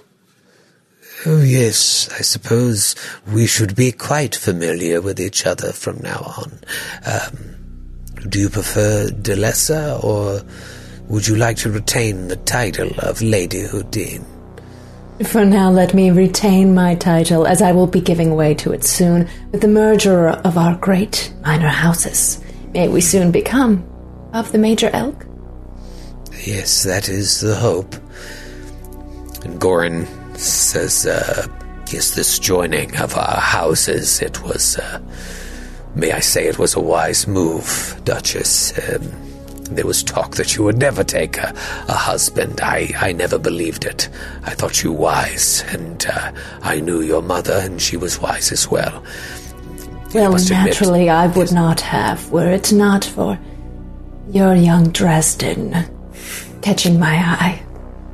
Yes, well, he's a good boy. I think you'll, you'll find him a capable husband. And you are right to say we are far stronger together than we would ever be uh, apart, let alone in enmity with each other like we've been all these years. Who can even remember the cause of such enmity? If only I could take, well, the entire House Tyloris in to this union. But of course, this wedding will just be between the two of us. Do you understand what I s- my meaning, Moira? And I give her a wink. I'm trying to imply it's too bad we couldn't all have a big wedding, you know? Yeah, yeah. She looks at you quizzically and uncomfortably. Right. And then I turn to Garen. Wink with the other eye. Uh, well, uh, whatever the case may be, uh, I certainly don't remember why this ever started in the first place, but I'm glad it is behind us. This is a great union for more ways than one. You know, our intricate knowledge of machinery and your talents and stagecraft, there's no limit to what we can do to not only innovate uh, entertainment here on Arrakis, but on other planets as well.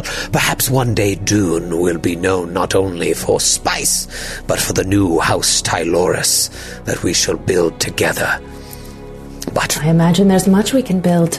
I very much look forward to you experiencing what the incredible members of my house have, have been able to present. Pharos is the head of, of much of our stagecraft and has created some brilliant designs for uh, to bring wonder to the eyes. Oh, I can see from your wonderful box here this this set that you have here tonight. May I ask the, the subject of this of this play we are going to take in this evening? No, you may not. I'm sorry I to have offended you by asking. you. I wish for it to be a perfect mystery to you. Uh, were I to spoil it, I would be robbing you of a great pleasure. Well, that makes sense. Uh, I, I, I, I love surprises. My wife, not so much, but uh, I'm excited. Um, is it a musical? No, you know what? I'll just see it when it happens. Um, listen to me prattling on. This is not my night, it is my son. So allow me to uh, officially introduce you to uh, your, your future husband. Uh, Dresden, come here, boy. And uh, Dresden Tyloris, baby played by 19 year old Finn Wolfhard, uh, playing an 18 year old, uh, walks forward, very handsome, very proper, steps forward, and, and he reaches out for your hand to kiss it. As I give it, I bow as deeply as I possibly can with one knee behind the other, like almost touching the ground. My liege. Yes, and like a, a Moliere play, he tries to beat your bow, and you go back and forth doing the bow gag. Uh, and he says, um, "My lady, it is a, a pleasure to finally meet you in person." You can tell he's been coached a little bit. He's very proper. Stories of your beauty could not have possibly done justice to you in person. I am pleased for this union and hope to be a competent husband to you and a strong and generous leader for the new house we shall build together. Though I am young, I have been trained in many areas, my lady. You will find no greater choice than I for your husband. Indeed, that is why I have chosen you, Dresden. Competence in various areas can be taught, uh, but in others, you excel. I look forward to imparting my experience upon you, and may we raise an heir to a glorious house. Yes. Yes, I should I should like that very much, as should my father. But it appears that the play is about to begin. Shall we take our seats? We shall. I take his arm. Oh, so you lead him over to uh, the best, one of the best seats in the house. Yeah, I imagine my seats within the best box are have their own sort of like throne like two chairs for me and whoever I deem my worthy companion for the evening. Yeah, and was- it's it's odd. I was going to say is like you're further away. It's almost like not as good of a seat, but it's all about show. The further away, the fancier. What were you going to say, Corin?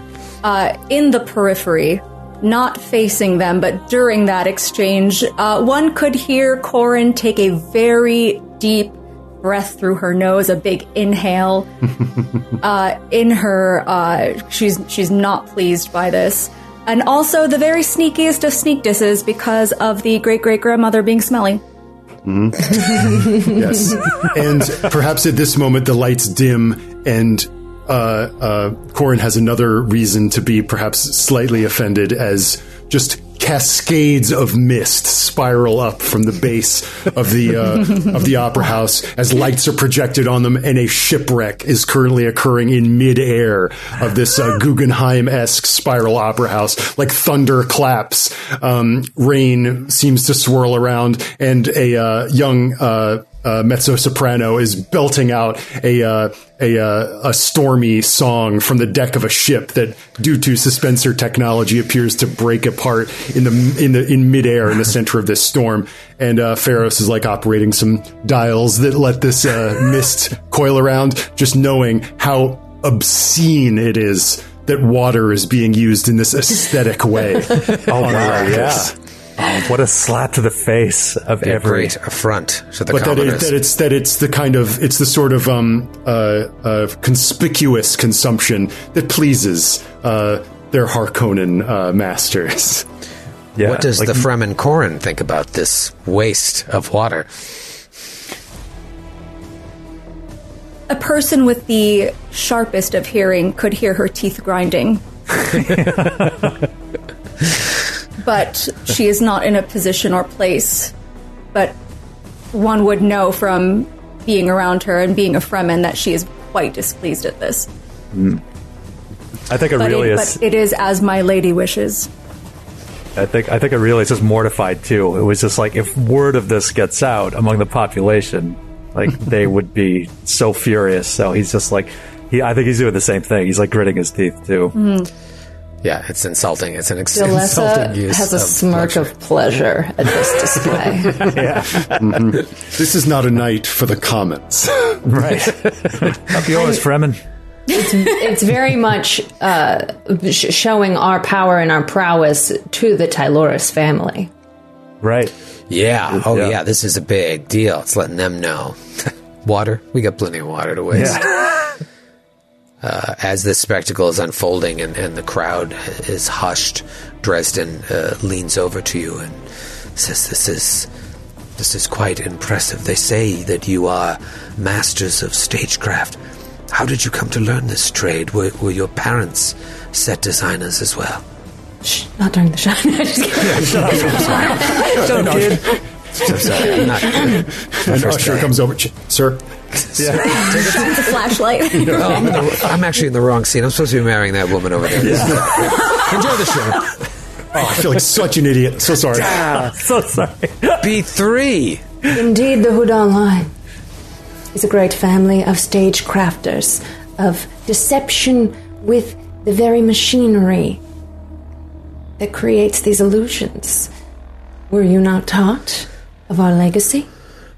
Oh, I was taught some, but um, I think the discord between our houses, we did not speak about you in favorable terms, I must be honest. I do apologize that our houses were at odds for so long, old feuds over silly forgotten things. We must move on, and our union is a grand step towards healing. Hopefully, other houses will look to us uh, as a model for progress. I do hope that can be the case. Of course, these squabbles were so petty. We can see that perhaps our forebearers were not always in the right to hold such grudges. We will move into a new era, one of complicity. Yes, complicity. I like that. And I apologize if I speak out of turn. Perhaps I have been taught only falsehoods about your house. I look forward to learning the truth from you. And your parents, are they still with us? Because I, I look forward to meeting them. No, they are not.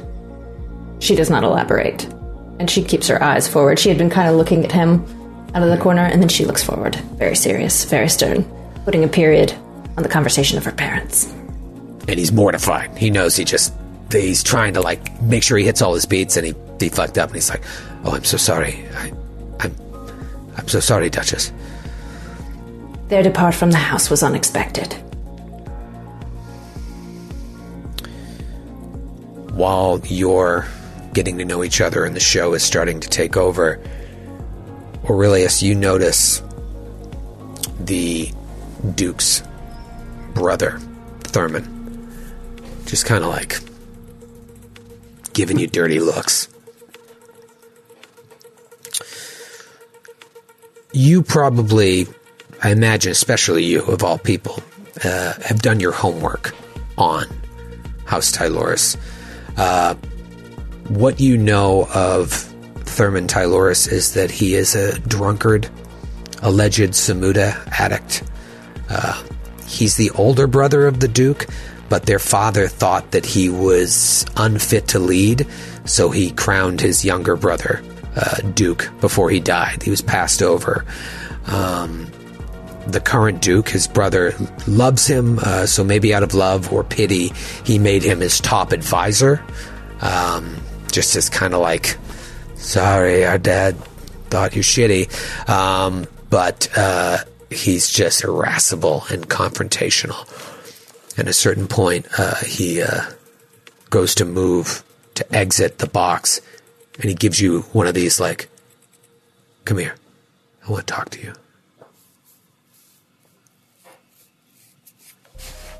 Yeah, you, Aurelius. Oh, me. Oh, I'm sorry. I, I thought you were talking to Noura. I know, I can Uh, tell you yes. now. He's like, Oh, yes, of course. So you come out into the hallway, Corin standing there. He notices Corin, looks around like someone else is supposed to be there, and then just kind of motions you away from the swordmaster. He's got a stink on his breath of wine. And Wow. he's just kind of sizing you up. They really do stink. they really do stink. The rumors are true. Yes. He says, So, you're a mentat, yeah? Yes, yes. I was uh, conditioned. I've undergone mentat conditioning. Yes, I find it helps me in my role as envoy. Oh, I suppose that's one of the fringe benefits of having a house run by a Bene Gesserit. That you can afford the luxury of having a human computer at your beck and call. And he kind of stiffens a bit and he says, Well, we, uh, we, have, we have various, various needs, and I try to fulfill them. We don't try to be, uh, exhibit largesse, but we do what needs doing, don't we? Duty calls. Now he gets a little close to you, a little too close, but not like he's gonna fight you. But he's just he's a he's a bull in a china shop. He says, "You should know." Finger a little too close. My brother gets all the advisement he needs from me. Although I imagine a servant of your particular training may come in handy from time to time. You will serve House Tyloris well, I imagine. And you will give your new Duke the same care and attention that you do your current mistress, yes? And Aurelius just, he just bows obsequiously. And he says, But of course, I have only ever endeavored to make myself useful in whatever circumstances I find myself in. I, to serve your house as I have served House Houdin, would be, will be a distinct pleasure, and I look forward to it in whatever role you may find for one of my such humble abilities. Those stains on your lips. Is it true what they say that that juice gives you powers? Mm, powers may be overstating things. It gives me certain capabilities that I was not capable of before. I will volunteer that much. Do you abuse those powers? Have No, you I- looked into us? And what do you see? No, of course not. I. Only that which you wish to show. I have no capacity for that the kind of subterfuge that you suggest. He nods. Feel like he's just gonna like punch you at any second. Yeah, he's and I that think guy. Aurelius, I think he's he's a big physical coward too. He's just like, uh, d- please, please don't hit me. Like, You wouldn't hit a guy with glasses, would you? Even though he's not wearing glasses. Who's the actor that plays Hellboy? Ron, Ron Perlman? Perlman? Yeah, he's Oh, he imagine oh. imagine Ron Perlman, like that kind of Okay. physical presence. He's drunk and he's thrown his weight around, and he turns to just like he's had enough with you, but then he comes back and you know it's coming. He's like, "So what? What service do you really provide the Duchess?" He looks you up and down. Does she stoop to bring a creature such as you into her bed as well? So uh, this is the other thing. I think Aurelius is a big prude, and it's like everything that Delessa engages in, he just it makes him very uncomfortable. So he was he is just like, well, I don't wish to speak out of turn. I will only say that I perform those duties which the Duchess finds necessary and fitting to one of my station.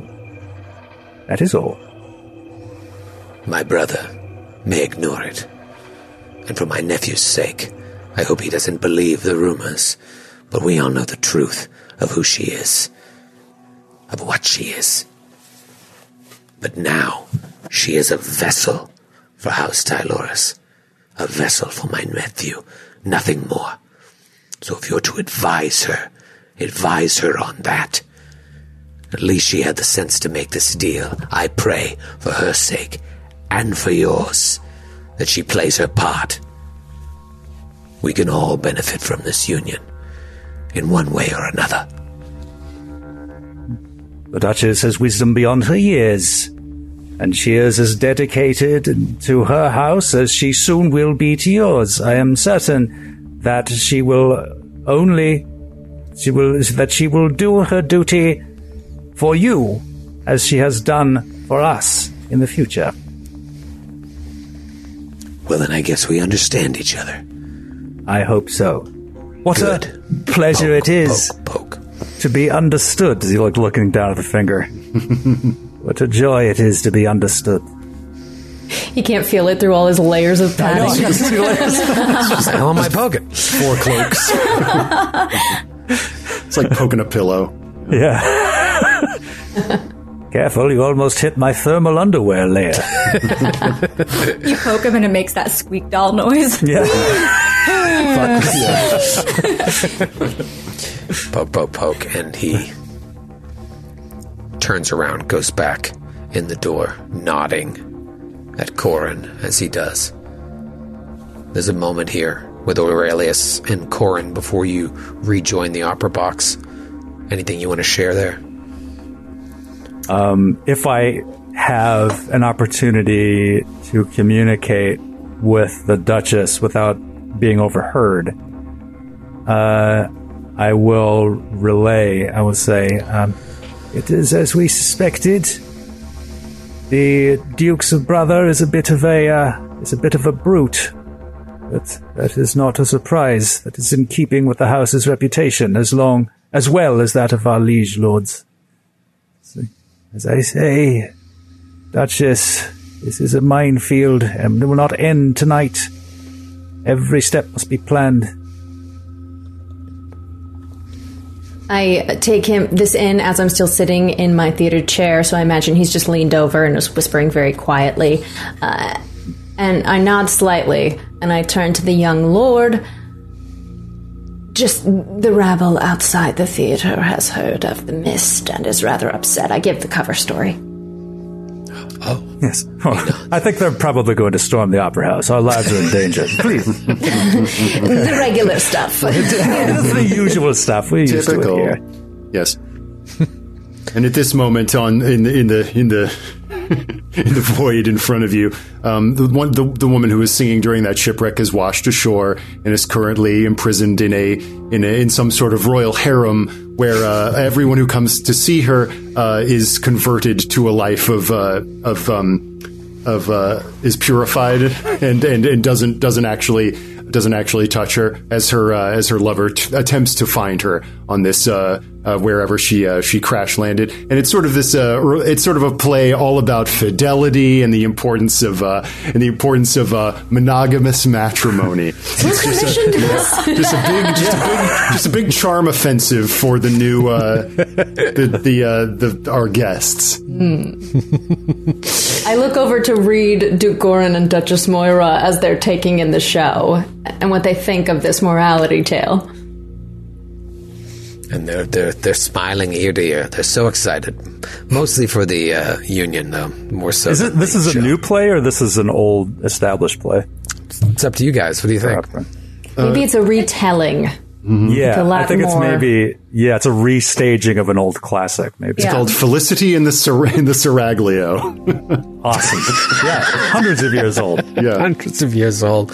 Uh, but the first performance on Arrakeen. Uh, uh, so, Ferris, you're backstage.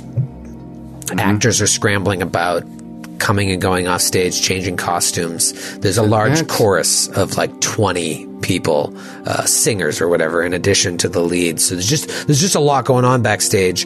Uh, they're all we'll say they're all dressed like soldiers, like Greek soldiers with like fake pole arms and uh, Corinthian helmets with the long nose that covers the face and. Uh, and then, in addition to the normal security backstage, the normal security of House Tyloris, there's security, oh, excuse me, of, of House uh, Houdin, there's uh, House Tyloris security back there as well. The heir and the Duke and the Duchess are here. And then there's also Harkonnen security, about which no one can say anything to do. They take precedence. Uh, and they're about because of uh, Fenton Quill's presence here, the dignitary, along with the Spacing Guild guy. Um, so there's just a lot going on, and no one really pays you any attention. What are you doing back there? Perfect. Um, the the the uh, the performance well at hand. I think um, there's there's like little prompters, apertures all throughout, honeycombed throughout this uh, this building, where where you can kind of pop out and and uh, and aid a performer when they go up on lines. Fetal line. and uh, and I think um, Pharos is like maybe makes makes his way up some interior catwalk, uh, passing by a group of a group of uh, um, performers dressed as soldiers and nymphs, and is like barely filling out that caboose helm as he like, uh, like helps someone is like on your way and um, continues up and maybe reaches one of those apertures and is now kind of giving the same sort of like hard stare that he gave to the the the same sort of vibe check that he gave backstage to um, uh, F- uh, Fenton Quill and the uh, and the navigator who he can whose bulky form he can dimly see through the through the golden gas of his tank.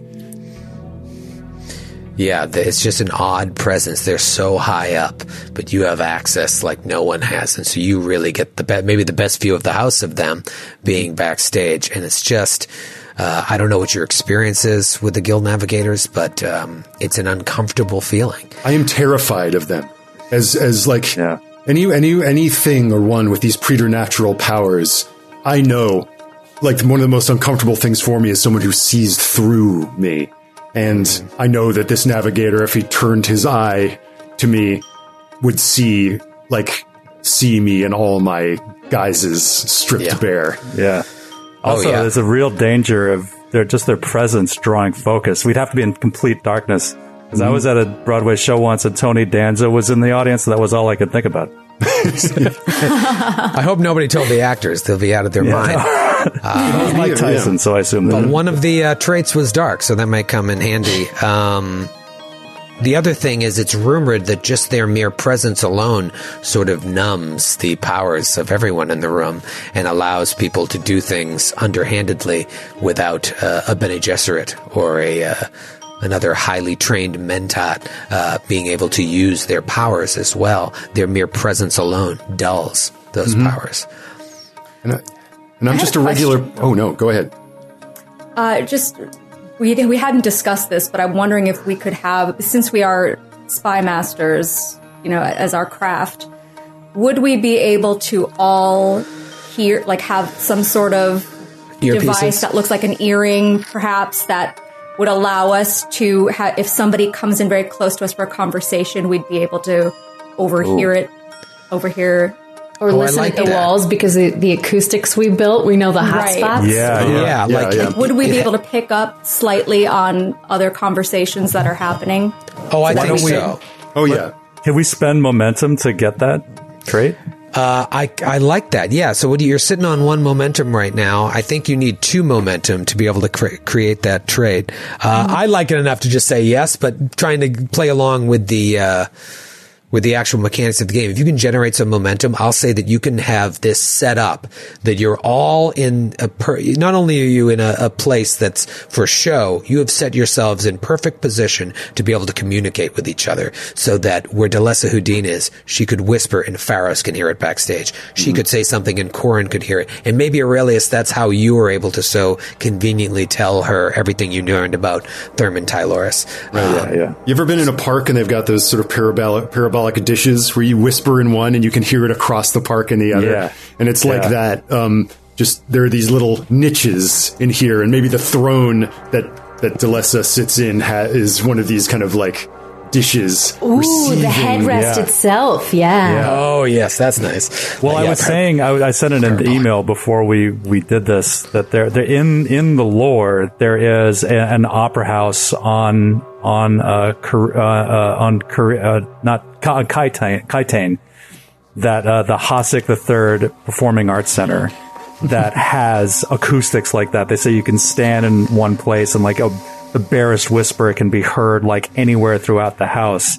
And that was my suggestion was that uh, the House Houdin actually designed it Yes. uh, would Hmm. be cool. So yeah, that's like fitting with some of the the established stuff. That's how they made their bones, and that's how they got to come to the big show here Yeah, on that's what- Arrakis. yeah. Wonderful. So, you know, you bring up a good point, uh, Noura. That's your other jam is that you're spy masters. You're all about information uh, gathering and secrets. And so I think you all probably have a preternatural sense for something being out of place. And so, Pharos, as you're looking through the hole and looking up at the Guild Navigator and just taking everything in, even though it seems like no one is paying attention to you, you know right now someone is watching you. Close by. and I slowly step away and um, as though I'm just kind of annoyed by something on my jacket, kind of turn around and see if I see who is watching me. and you see a man bald, wearing the colors of House Tyloris. And as you meet his gaze, you see that he has metal eyes. Ah. Whoa. He is a ghola. Ah. Let's talk about gholas real quick, Ross. So, a ghola would be something that Pharos would know about, but his the Pharos that most people know, maybe not. But uh, gholas are clones, basically, genetically grown by the uh, Tleilaxu from scraps of the dead flesh of the dead person. They can regrow these uh, people um, in what they call axolotl tanks. Oh, cool. They emerge and they retain memories from their previous life, unlike a unlike a a, uh, a test tube grown clone. So a ghola will know what what what their previous life was, or perhaps if they've been brought back many times, they would know all the previous lives. Or perhaps you could withhold that information from them, or implant information in them. They're a, they're a, they're a very curious and dangerous, unnatural thing. It is it is a it's less a clone as it is a the re- the undead almost. Yeah. There's one very specific ghola in, in the novels. Uh, Yeah. Yeah. And, you know, as a Tleilaxu who's in disguise as a human, uh, seeing a ghola, Tleilaxu, they create the gholas. This is unnerving. Yes. Uh, he sees uh, you meet his gaze and uh, walks slowly towards you and says, Oh, I'm sorry. I, I didn't mean to stare. Um, my name is uh, Ilgard Fane of House Tyloris.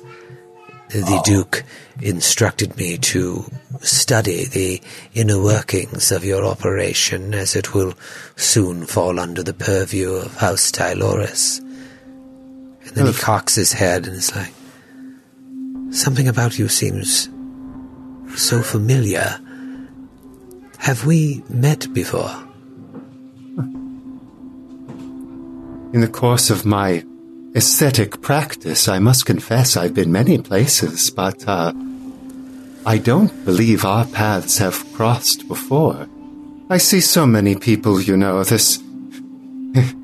There, there are over a hundred chorus members in this opera alone. Not to speak of the Five Loves of Zenobia or the, the tragedy of Theodoric the Bashar, which we are staging in our season to come. but of course, if you are a member of House Tyloris, then the backstage is as open to you as any one of us. The, the theater is a place of secrets, but we have no secrets amongst each other. Well, that is that is good to know, and I thank you for the warm welcome. I I do apologize uh, for thinking you were perhaps someone else. Uh, fragments of the life I lived before, or perhaps the lives I lived before, they echo through my mind from time to time. I almost feel like several other people's memories just intertwined with my own. Hmm. This is rather like what our performers describe having several other voices knocking around inside their heads. It must be quite, quite strange. Alas, I'm, I'm not a performer. I, I like to think of myself as more of a craftsman. It seems as though you're the product of some very interesting craftsmanship. Oh, yes, indeed, I was. Um, but I only remember so much about my former selves. I know I was a doctor, a doctor of the Suk School, named Selex Niles. But they did not rebuild me as such. I am but a simple accountant now, an observer and recorder of all things that I see. These eyes that they've given me are quite good at watching. I was given as a gift, in fact, to House Tyloris, but from who, I know not. I suppose some would find find all of that confusion rather burdensome. But, uh, we, who are the factotums of our lords, how often we know and do only what we need to know and do. Yes. Can I, can I assist you in any way? Oh, no, I don't mean to be a burden at all. I was just watching your operation and I saw you and you seemed so familiar. Oh, I assure you, I. I must just have one of those faces, as they Yes. say. Yes, yes, perhaps that is what it is. This is the trouble with what I am. Things get confusing, even though other things seem quite ordered. Ah. You, you speak of this burden of knowledge. I understand that from a logical perspective, but not from an emotional perspective. They told me that I was murdered, and at least that's what the Tleilaxu told me, uh, the ones who created me, and they did not say who or why. But I don't care. That was the past, and I am not burdened by it. Uh, the way I look at it, it happened to another man, not me. Do you know of the Bene Tleilax? Only dimly, I, I, I confess that I, my, my hands and thoughts are rather full with the apparatus you see about you to, to keep such things as what happens off our worlds and out of our myriad productions within my ken. Uh, but I have heard of them. Oh, yes, and I'm sorry I don't. I can see you're very busy, and here I am uh, prattling on. Um, perhaps we should speak uh, later about this. I'm sure we'll be spending a, a great deal of time together now that our houses are joining, uh, assuming you are not made obsolete. I, I should hope. I should hope not. I've I've acquired a certain amount of uh, of of skills in my time here at the household, and I think it's one's duty, if one truly practices your art well, to practice the art of being irreplaceable. Yes, perhaps that's what I saw. Not someone familiar, but something familiar. I look ah. forward to getting to who- know you more. Of course, someone who does their job well. I can see that I'm speaking to a fellow traveler. Yes. I'm sure we'll have much to say to one another. I look forward to our next conversation. And he peels off and walks away. and you, see, you and underneath the uh, Pharos' black garb, occulted from every eye that may be working nearby, his goosebumps are rippling up and down his arms. Corin, you're standing outside of the main opera box, and you see this dashing man with a red cape, black armor. Say he's like played by Michael B. Jordan, ripped.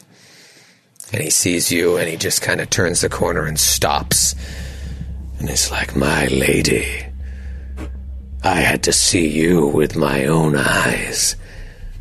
The ex Fremen warrior who is as deadly with her beauty as she is her blade. Well met, uh, Corin, is it? It is. And while I say that my the tales of my swords uh, swordsmanship stretch far and wide, I would have to apologize that none have ever lived to actually tell the tales of my sword's glory. Oh, well, no apologies necessary. That's how you know you're a good sword master. He kind of saunters towards you. bows. I am Dace Oren, uh, swordmaster of Ginaz, uh, serving House Tyloris. It is a pleasure to make your acquaintance. And he tries to grab your hand to kiss it. Uh, she does not allow him to kiss her hand. She he can take it, and then as soon as he goes up to kiss her hand, she very quickly pulls away. And as she pulls away that hand, she uh, very quickly brushes the flowy fabric on her hip to reveal the sword by her side. And he doesn't miss a beat, he sees it. Ah, yes, a crysknife at your hip. They say the Fremen never draw their blade without intending to spill blood. But That the way I hear it, you're no more Fremen than I am now, are you? You turned your back on your people out of what? Love? Lust? Bold of you to assume I ever turned my back. Well, people talk. I listen. Perhaps if you weren't so concerned with rumor mills and the clucking of gossip, then perhaps you would be a better swordsman. Well, clearly, word of my prowess has not reached you, but It I'm. hasn't. Well, allow me to present myself. You know, it's funny. They said you're a bit of a firecracker. I didn't think it would be true. I thought you'd be an easier nut to crack, but you are tough. Thing is, I imagined our new houses won't have room for two sword masters to train the future heir of Taos Tyloris. I've served my master very well for many years. As have I. Ah, yes, but I'm from the Ginaz school, not some backwater sietch.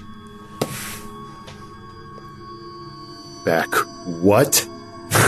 Ooh, shots fired. Is it insults you wish to throw at me? Well, I like to spar with words as much as I do with the blade. Here's another for you. Do you have this job because of your skill with the blade, or your skill at fucking the Duchess? Oh shit! I can show you one, but I'm not interested in showing you the other. Well, now, don't be too hasty, Madam Corin, or whatever you choose to be called.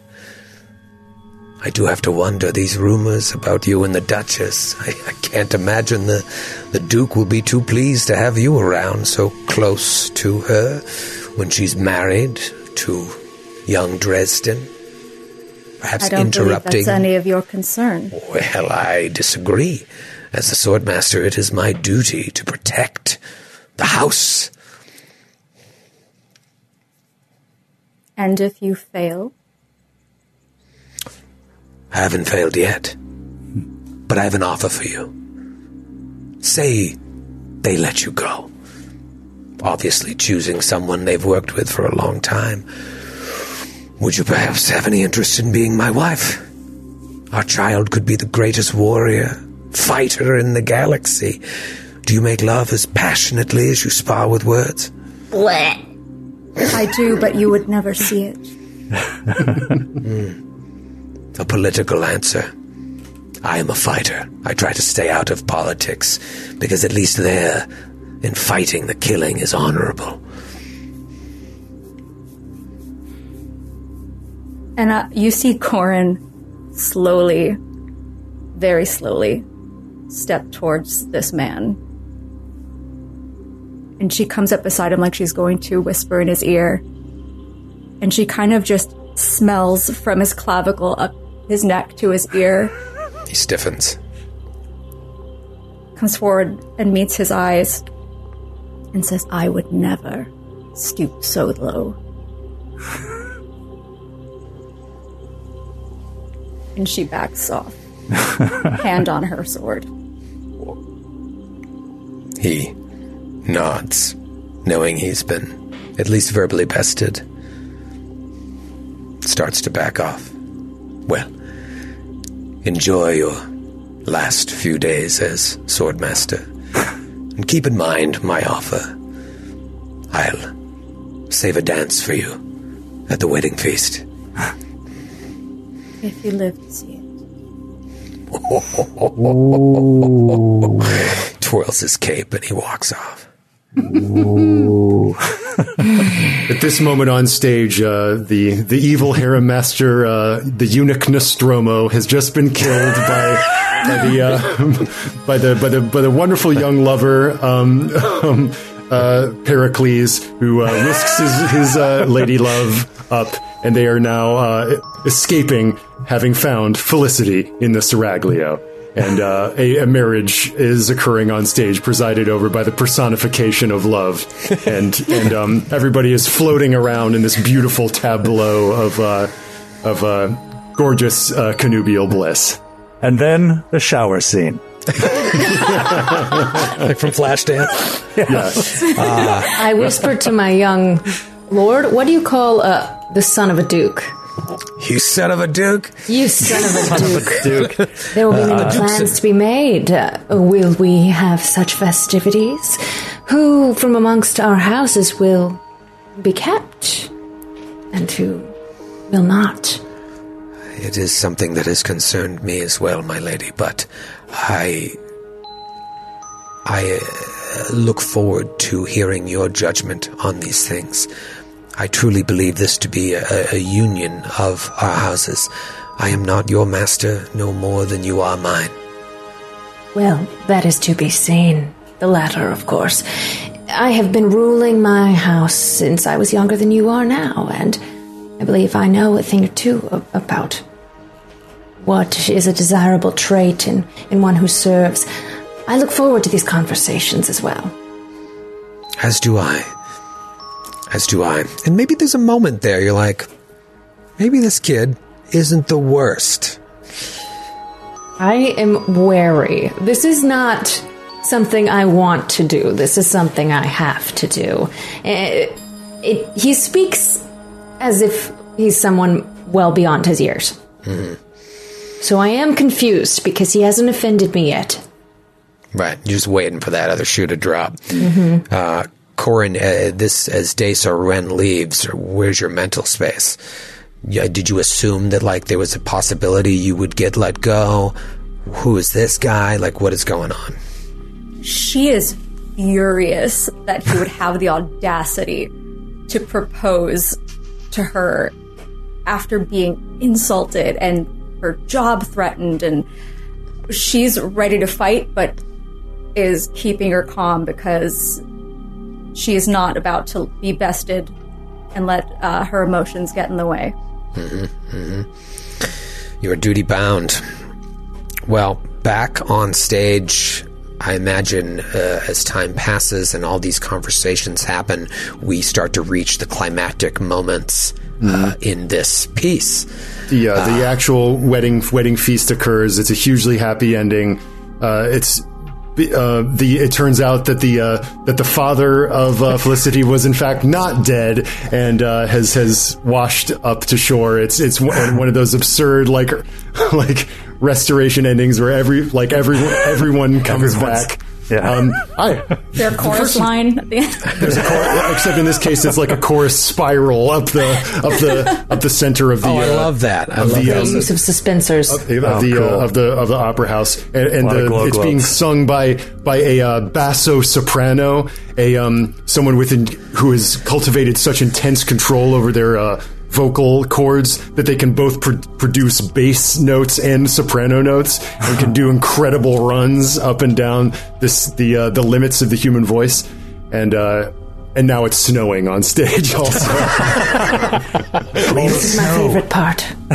Oh, I love this. So the, the, the hero that everyone thought died comes back, and the chorus comes and erupts, and it's they're belting this Carmina Burana esque song, and and even with the perfect acoustics of this space, it's loud and it's overpowering. It's so loud, in fact, that Duchess Houdin, you're wrapped up in it, and you don't notice um, that Dresden is coughing. He's like. and maybe uh, Aurelius, you notice that his like shoulders are jumping. Um, you don't think too much of it, but then he starts to like uh, his head comes down, and he's really like like hacking and and beating at his chest. Um, at I think first, at I that don't point know. I notice. Yeah. Yeah, at that point when he starts beating his chest, and maybe you're like, "This is rude." You know, there's like, there's a way to behave in the theater. I thought this kid was better, but then you see that uh, he's like grasping at his throat, and his parents are looking down at the stage.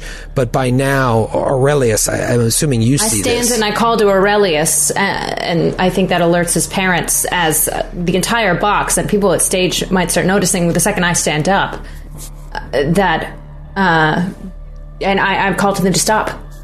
Yeah, so you, you yell down in the box next to you, but the chorus is so loud nobody can hear you. Uh, Nobody can hear you over the din and the darkness. Uh, and so you're yelling, and he's just like beating at his chest. His parents rush over, and the mother is like screaming, like "Get!" And you can't even hear the words. Get some help! Get some help! And and and and he stands up, and he's trying to like pull his shirt open, and you see that his neck is completely blue, and it's starting to turn his face blue as well. And he's feebly like trying to rip away at the collar, and as he does so, he like ah, stumbles backwards and falls out of the opera box Oh my god. and falls all the way to the stage, a hundred feet down, and lands impaled on one of the spears that one of the uh, Greek chorus members had on stage, and just boom, boom, boom, boom, and falls down. Now people start screaming when they see this, and the whole show stops. Some people are still singing, but takes them a second to realize what's happening. Guards rush the stage, Tyloris guards, Houdin guards, but they're overwhelmed by Harkonnen guards, and together the Harkonnens and the Tylorises pull the body off the stage. The Duke and the Duchess rush out of the box, I assume heading in the direction of their son, who has just plummeted to his death. I f- what do you do? I immediately run towards my lady to protect her in all And of I this. pull Aurelius in uh, as the three of us huddle. Pharos, where are you? Um, I You, think you're I- standing there watching this, and you see, shaboom. So, oh no, lights, lights, and uh, like as, as lights come on, attempt to, uh, think I might vault up out of the out of, out from backstage and like like pushing people out of the way to get to the the, the crumpled body of uh of Dresden. Yeah, and you see them pull it away before you can even get to it. And you're like a salmon swimming upstream. You can see the body, you see him there, you see blood, you see his blue skin, and you're just you're pulled away and they take the body away. I could have stopped it. I, I was going to stop it. I was going to. Uh, see, he's been poisoned. Who could have done this, Aurelius? Lady, I, do not know. This is. Uh, uh, say nothing. Don't don't talk to the cops. Get. Should we run? I think it's best that we get out of this. The people are riled up. We, sh- we shouldn't stay here. Yes, you're right. Of course. If we can, we should go. Will it bring guilt and blame upon our house should we disappear? In the scene of such a heinous crime, I was the only one that saw his reaction. He was poisoned, most definitely. Well, if this is a coup and anybody's. There are others with blades, we should get you out of here. We can't go anywhere without Pharos. Um, and uh, I think maybe at that point I'm like uh, uh, ch- ch- charging up the like again like again salmon upstream like up up upstairs and uh, like his guards are like holding me back. It's me, you fool! It's me! Uh, and like kind of uh, again like there's nothing for it, my lady. He is struck down.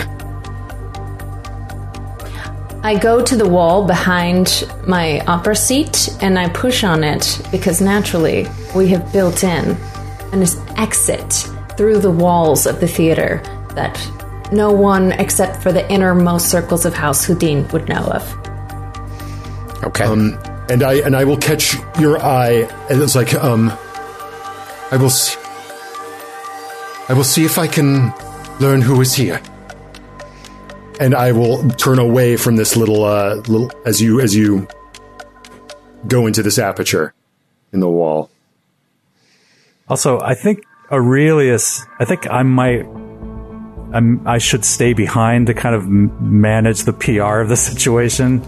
I think that might be where I would be best used, even though he hates leaving the the other the rest of the inner circle. Like in this moment, I think I think he would have to stay to kind of put a spin on this or something.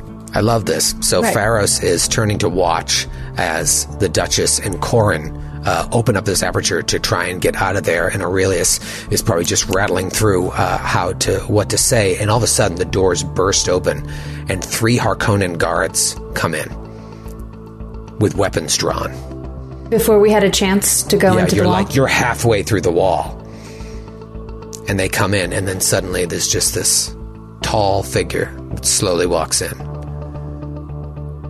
and it's Fenton Quill, the Harkonnen dignitary that was in attendance tonight. uh, Lady Houdin, where are you off to in such a hurry? My future partner's life was taken.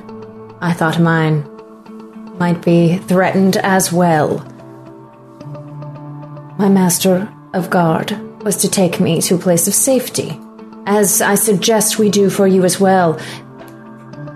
Lord Quill, would you please? And I gesture towards the open aperture in the wall. Oh, that is very kind, uh, Lady Houdin, and I appreciate the sentiment, but our Harkonnen guards will keep us safe. It is a good thing that I was in attendance this evening. I do apologize that you will not have time to grieve for your partner, but under the authority of Baron Vladimir Harkonnen, you and your people here will be detained for questioning with regards to the murder of Dresden Tyloris. And we'll see you next week. Oh, baby. Wow. Wheels within wheels. Within wheels, gotta get Pretty fucked up, past Troy. the Pretty fucked bandages up. and the That was mentat. that's awesome. We're in it, That was folks. not what I expected. That's really Killed my great. sweet young lover to be. He seemed like a cool guy. Yeah, you I was made it. about to kiss his lips and taste the poison and make an antidote in my own body before you shoved him over the edge. It all happened so quick. We'll see you next week for episode two. Everybody. What's gonna happen now? Spice must flow. Spice this up.